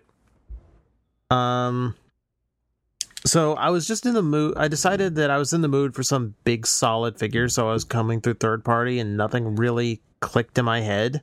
Hmm. And then I ended up back on my Amazon wish list and going, oh, right, I've been putting this off for a long time. Let me grab this. So I now have my very first Tobot. Woo! I was like, when you said big solid, I was like, okay, it's either Korean or it's that Earth Granner or whatever thing that Tomica's doing. It's got to be one of those 2 Mhm. All right. Uh, what what Tobot did you grab? Uh, well, you sound like you would know it. I'm looking for visual example for Aaron. Uh, I grabbed Big Trail. Oh, that's after my time. Um, Let me. Okay, then I'll. I think big is, right, is. Big Trail Tobot or was Big Trail Hello Carbot? Oh, it's Tobot. Tobot Five. Yeah, yeah. Tobot V. Uh, Big Trail and Troll. I remember. That. Oh, that's the really cool combiner one. Mm-hmm. Yeah, that's been on my, my list as well. That's what I'm I'm like inches away from it all the time, every few months. Yeah, I was in the same boat Yeah. because like that hits my like that hits my like big beefcake bot aesthetics so hard. Oh, this is the one with the 'Cause he hammer just- too. He's oh yeah. Okay. He just looks imposing and powerful, and he's he's got that like truck shoulder thing like uh, G1 clench. That kind of does it for me. Yeah. With Yeah. with the the bull on the chest, is there like Okay, a, another mode to that, or is it? okay. Um, so these these this particular series came with like little mini things called a Toki. So that that uh, bison head comes off with the robot head attached, and it transforms into this little robotic bison. Okay. That's kind of like a little companion piece. Yeah. Yeah, the, the, the key has been kind of the, the, the one big Tobot thing throughout all the various reimaginings. There's always kind of like an unlock mechanism. Sometimes actual unlock, sometimes it is just like stick the thing in. Yeah, in this case, it's it's kind of like a like early Brave, or like sometime maybe a Power Ranger thing where it just completes the transformation. Yeah, Okay. Brave and Power Rangers is a is very adjacent to Tobot. Uh, Brave especially at times. There's I'm just gonna I'm gonna put the link in now because there's another thing about about this fella, but you, you only picked up the one, right? Yeah. Uh, Trolls on the way. Okay, We'll see how long that takes. because yeah, Troll's the green one here, Aaron, in this image. Okay. They uh, they do a thing. Yeah. Yeah. That that does appear to be a significant thing. Oh, uh, yeah. So just to give Aaron a little bit of uh, What's the context here. approximate price point on these things? Because I'm an idiot. Uh, it's Tobots, so they're usually around eighty to ninety American a piece, if I recall correctly. Uh, I paid seventy shipped for mine on Amazon. oh, nice. Uh, this is a ten inch figure. It is. Okay, I'm gonna make this worse for you. He's So, well, he's ten it is- inches and half of a combiner, right? It's it's dead solid. There's nothing hollowed out. The like it feels like your like good Unicron trilogy era solid where you know, like every like there's no visible gaps or anything. Yeah. He's just a brick and decently articulated. And I'm I'm gonna I'm gonna give you this here. So I was gonna say.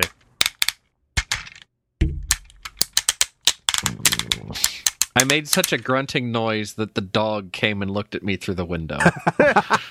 Aaron, we've I think we've talked about Okay. this before with Tobots. They are every joint basically is like yeah. that good stuff. that was the arm. Here's the leg. Yeah. Those things are built to last. So yeah, this guy has been a lot of fun. Uh, Yeah, like he's just a beautiful, heavy figure. Yeah, I'm gonna end up picking him up sometime. He's been on my wish my wish list as a bookmark for like a year or something. Yeah, I th- I think mine has been in my wish list on Amazon, hoping someone would get the hint around Christmas time a couple of years in a row, and I was like, you know what? No, I I I, I need a big solid figure to just goof around with. So Yeah, these these two are are excellent Tobot stuff as far as I can tell. Like they're they're after I kind of backed off because the things are also really expensive and I have a few.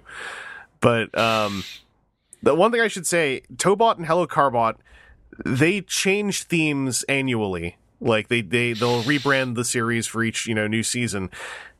One Tobot toy is not necessarily the same as another Tobot toy. Some of them are cool like this. Some of them are kind of not as cool, but they are all nearly a hundred bucks. So you you're gonna want to do some mean- research before you pick one up. yeah, yeah, like do do your research. Uh, look up some videos. Make sure it does what you want it to do. Like I'll say, like I mean, we're in this age where like we're perfectly happy paying you know upwards of a hundred dollars or higher for like v- up you know like large Voyager size third party transformers, Hmm. and this guy's bigger and a lot more solid than that for less for you know for sub one hundred. The the thing with with with um like Korean cool robot toys that just makes the price kind of hurt is when you get them and you realize like this guy is packaged in, is a giant toy packaged in robot mode as spread out as possible and I feel like I'm paying for that specifically on, at some point because every Tobot toy I've gotten is like I'm paying a ten to twenty dollar premium just to get it, and if I could subtract that, they would be no brainer bang for your buck recommendations. Every single one I've picked up.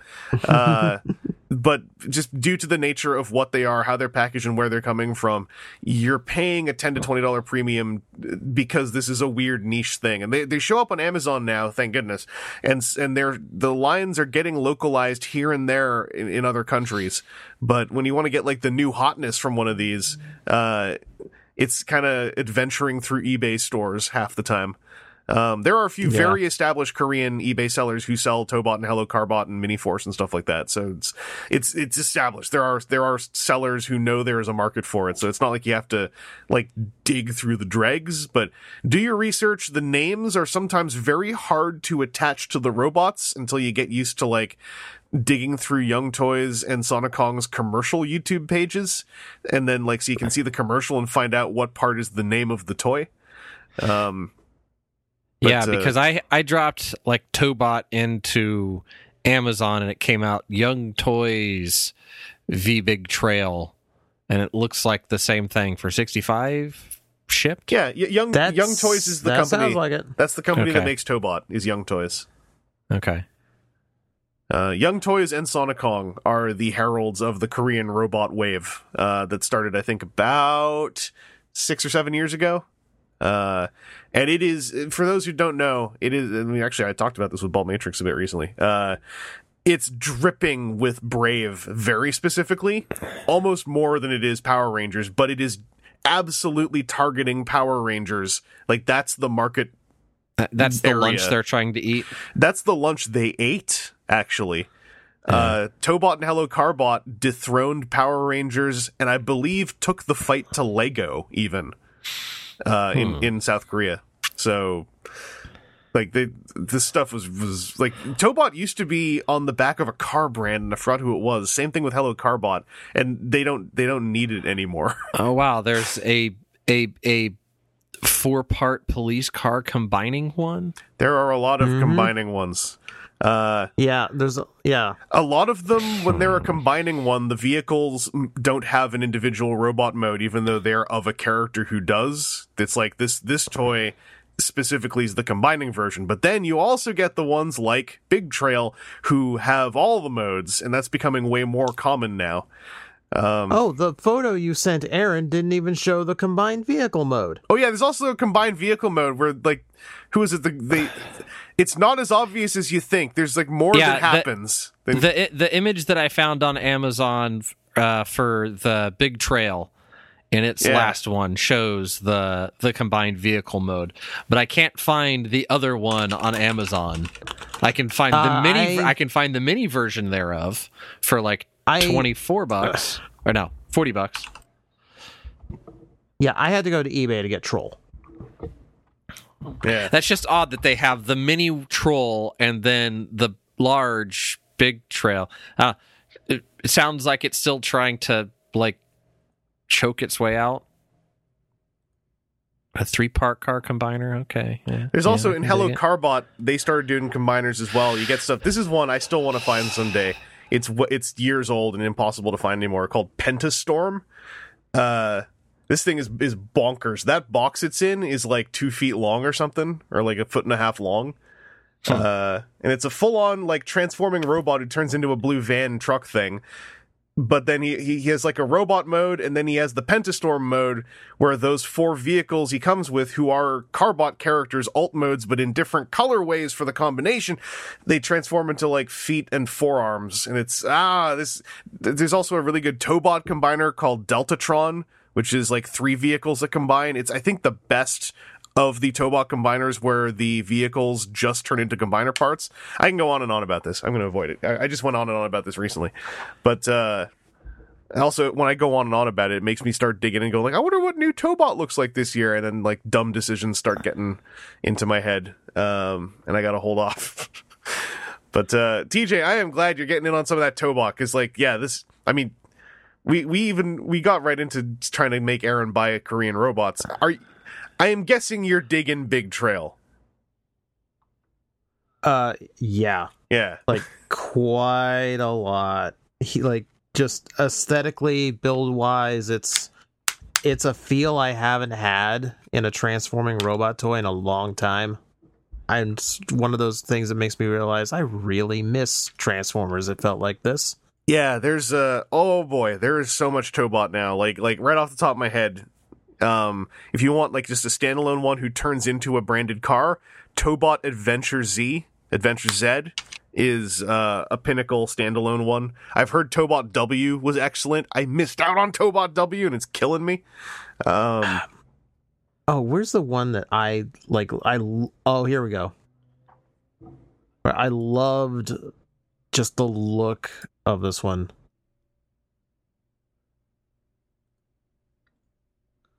Which is uh, Oh! for the listener, Captain Police. Yeah, this is the one that got me onto Tobot V because someone I think might have been Pia uh, was was sharing photos of this on Twitter from uh, someone who got a review copy when it was like super new, and yeah, this is like of the Tobot V characters. I think this is like the really nice, basic and somewhat posable one. Um, because the reason you want to do research is sometimes sometimes like a Tobot or a Carbot figure is a gimmick toy first. It still has the nice build quality, but its posability is like is like more like a Megazord. Um or it has like a flip change thing or like an instant change feature, which is like neat.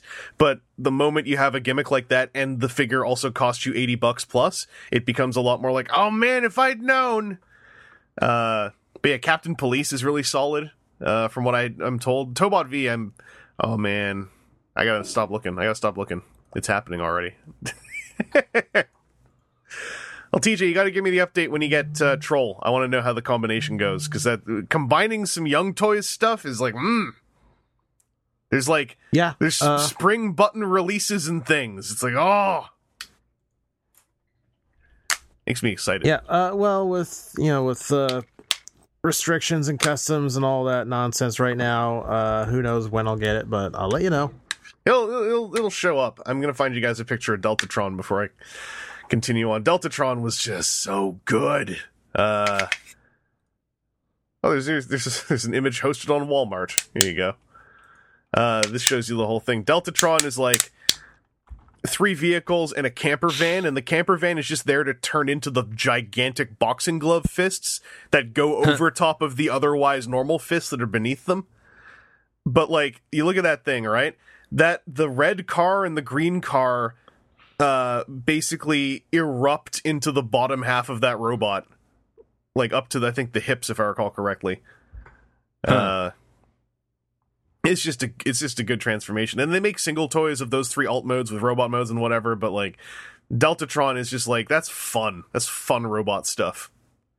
Uh All right. Well, TJ, thank you for doing the thing that no one ever knows happens, but when you start talking about Korean robots, boy, I just activate.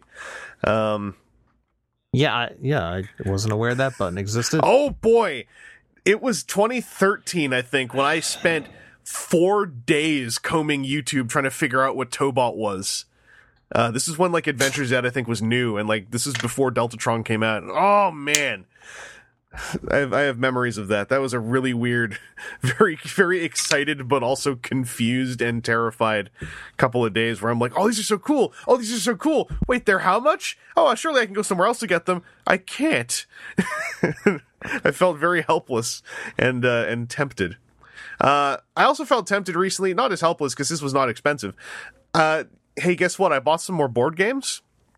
Uh huh. Uh, so I was looking into more good solo games, and I kept hearing about one called Sprawlopolis by Button Shy Games. And Button Shy Games make a lot of games that are specifically 18 cards uh, total, uh, double sided, and they sell them uh, as print and play PDFs for like free to three bucks to five bucks depending but they also do physical runs of these things that, that they like it's it's nice really nice quality poker size cards uh and in in little custom wallets and i was like i need to i need to know what these are like so i bought three to get free shipping I got uh, Sprawlopolis, Pentaquark, and Circle the Wagons. And these little wallets are so nice. Uh, and then the game is like 18 cards, but then for like three bucks, you can get all the expansions, which is like another eight cards or so. And like, they all fit in the wallet. It's really, it's really good. If you want, you don't have to buy the wallet version necessarily. if you want to like save a lot of money if you have a printer and stuff, you can get print and play versions. I can wholeheartedly recommend Sprawlopolis if you just want something to do to pass some time that is mentally engaging and doesn't involve looking at a screen. Uh, Sprawlopolis is basically a bunch of cards that have four city blocks on them of four different types and occasionally roads. The other side of the card have win cards have win conditions, so you shuffle them up without looking at them, draw three and flip them over, and those are your your win point conditions and your uh, your point threshold you want to hit. Otherwise, you're just laying down. You have three cards in hand at all times, and you're just and you can see what the next card you'll draw is, and you're just laying down and making a little city. Uh, I, I have yet to win. It's actually a pretty hard game. Um, but it's really mentally stimulating and very straightforward and a lot of fun. Um, I haven't played Circle the Wagons yet, but I also played Pentaquark, where you're trying to form a pentaquark. Um, it's kind of a weird game to describe, but when you get in the flow of it, it's pretty straightforward. It's basically a colors and shapes and card drafting puzzle, and it's it's you have to think about like three things at the same time, uh, and then things change their quantum state each round as well. It's I also have yet to win that one, but it's it's like it's not impossible. Like I'm I'm just sitting there going like I know when I can synchronize with what this game is doing, I'll figure it out. But Sprawlopolis and Pentaquark were really fun. So uh I I liked them a whole lot, and then I went and joined Button Shy's Patreon because they have a Patreon called the Board Game of the Month Club, where they basically just ship out if you go at a high enough tier, lots of these little wallet sized games. And I was like, this seems like exactly what I'd like to receive in the mail every now and then. Um, anyway, I, I, completely got won over by Button Shy's whole thing. Uh, so they're Button Shy games on the internet. It's easy to find. Look the stuff up. Sprawlopolis is excellent. Um, Aaron, I'm trying to figure out how to make you buy Sprawlopolis. How do I get you to buy Sprawlopolis? I I don't know. You should you should get it. You should play it. It's it's your kind of thing. It's a, it's a thinky person thing. Okay. You're a thinky person, right? Right? Right? I I think so. The game the game is is the size of like a stack of 10 credit cards when you have hold the wallet in hand. It's tiny and it's really fun. Uh you should you should pick it up. And and Pentaquark, it's full of science. You're into science, right? Yeah. Yeah, pick that one up too. It's full of science. And they got they got a whole bunch of other games. You don't have to get Circle the Wagons. You can get like they got space games. You like space, right? Space is generally. Cool. Yeah, yeah. There's, there's good space games. Uh, anyway, I also discovered when I signed up for that Patreon. Did you know when you have a Patreon page, there's a default setting that tells all your patrons when you become a patron of someone else? I found that out. Um, I did not. A whole bunch of people got an email saying that that I had joined the board game of the month club, so I went and turned that setting off, and then made a Patreon post to say, "Hey, everyone, these games are really cool." Not not to say I don't want you to know about them, but I was not aware that you were all going to get an email saying what I'm doing on Patreon. Yeah. so my apologies for that. Um, well, I mean that's the weird thing as as somebody that has signed up for a couple of of of Patreon things. Like the first couple of stabs at it was like, okay, now go and get your patrons. It's like, no, I wanted to give money. I don't. I don't need people to support anything I'm I'm doing really. I don't think like I don't know. Patreon's a, Patreon's a very weird, very weird platform where people want to throw money at me for when when you put a podcast out. I, I mean, I'd be cool with that, but I'm not going to go set something up. Uh, I, I, I would prefer people throw money at me when I put a podcast. what are you doing? Just like getting all this audio, editing it together, and and posting it. Aaron, Aaron's Aaron brings the Aaron, Aaron brings the sex appeal. Yeah, you. and the science knowledge and the engineering knowledge. Yeah, but I mean, I bring the I bring the um, what do you call it? The heart science knowledge. You know, whereas all you thinky guys, cardiology. No, you, are not a cardiologist. All y'all thinky guys thinking with your brains, but you need someone like me who thinks with my heart to ask the real questions. Like, why with a I don't need an answer for this. I'm just gonna. I'm being. I'm Why, being frustrated. But that's not. That's not a. That's not a question. That's a stroke. why why is it that the uh, the helicopter isn't spinning and the only instead of the blade? Why is the blade spinning but the helicopter not spinning? Well, differential of mass. The blades are actually trying to rotate the helicopter, but that's why you have a tail rotor in order to counteract the torque. And you see, people wouldn't know that if I wasn't asking the real questions like that. Um, or, you know, challenging the existence of helicopters, making them defend themselves. You know, it's important important work that that's uh, that used to be a fun joke until like entire demographics erupted out of your country. yeah. Uh anyway, uh check out Button Shy Games. I highly recommend them. Um I'm uh, I'm enjoying my little sojourn with board games. Uh I want to try Twitch streaming some of them because I, f- I forgot that Twitch opened up non video game stuff. I was watching some board game Twitch streams and it was really fun. And I got some games I want to try playing with with a little bit of. Uh, I want to have someone chilling out there with me. So I'm. I'm I'm trying to figure out how to do it, but oh, it's exciting. And it's really nice to have stuff that activates my game brain without me needing to look at a screen. Cuz I don't mind looking at screens all the time, but I also am looking at screens all the time right now. Uh, anyway, with that said, that's uh, all my off-topic stuff. I should probably. This went 45 minutes longer than I expected. All those Korean robots. Uh, it was worth it. Um, Aaron, TJ, thank I you. mean, we for, also we also dissected a man's kitchen for quite a while. Yeah. Well, that hey, listen, that was on topic though. All right, that the, whoever that was works for Transformers. That's uh, their kitchen is my their kitchen is my business as a fan. is what someone probably is actually saying for real. Uh, so, uh, Aaron, TJ, thank you for joining me. Thank you all out there for listening. Uh, yo, we say it all the time. Don't take risks. As, as, as few risks as you can. Stay fed. Uh, learn to cook a thing if you can. Really helps. And uh, and above all else, stay safe. hey So, man, uh, your slow cooker can be magic. it You don't you don't magic. have to cook. You throw some vegetables and a protein in there, and you push a button. and You come back like six hours later, and it's yummy. Yeah. Uh, so hey, and if you if y'all want to, if y'all have any food talk requests, given that me and Aaron apparently know everything about food, I've decided. Um, let us know if you want us to talk about any other foods, other food stuff. Uh, I only say this because of the specific feedback I, I received uh, about the food stuff. Um, so yeah, until then, keep on listening, take care of yourselves, and stay safe. Have a good one.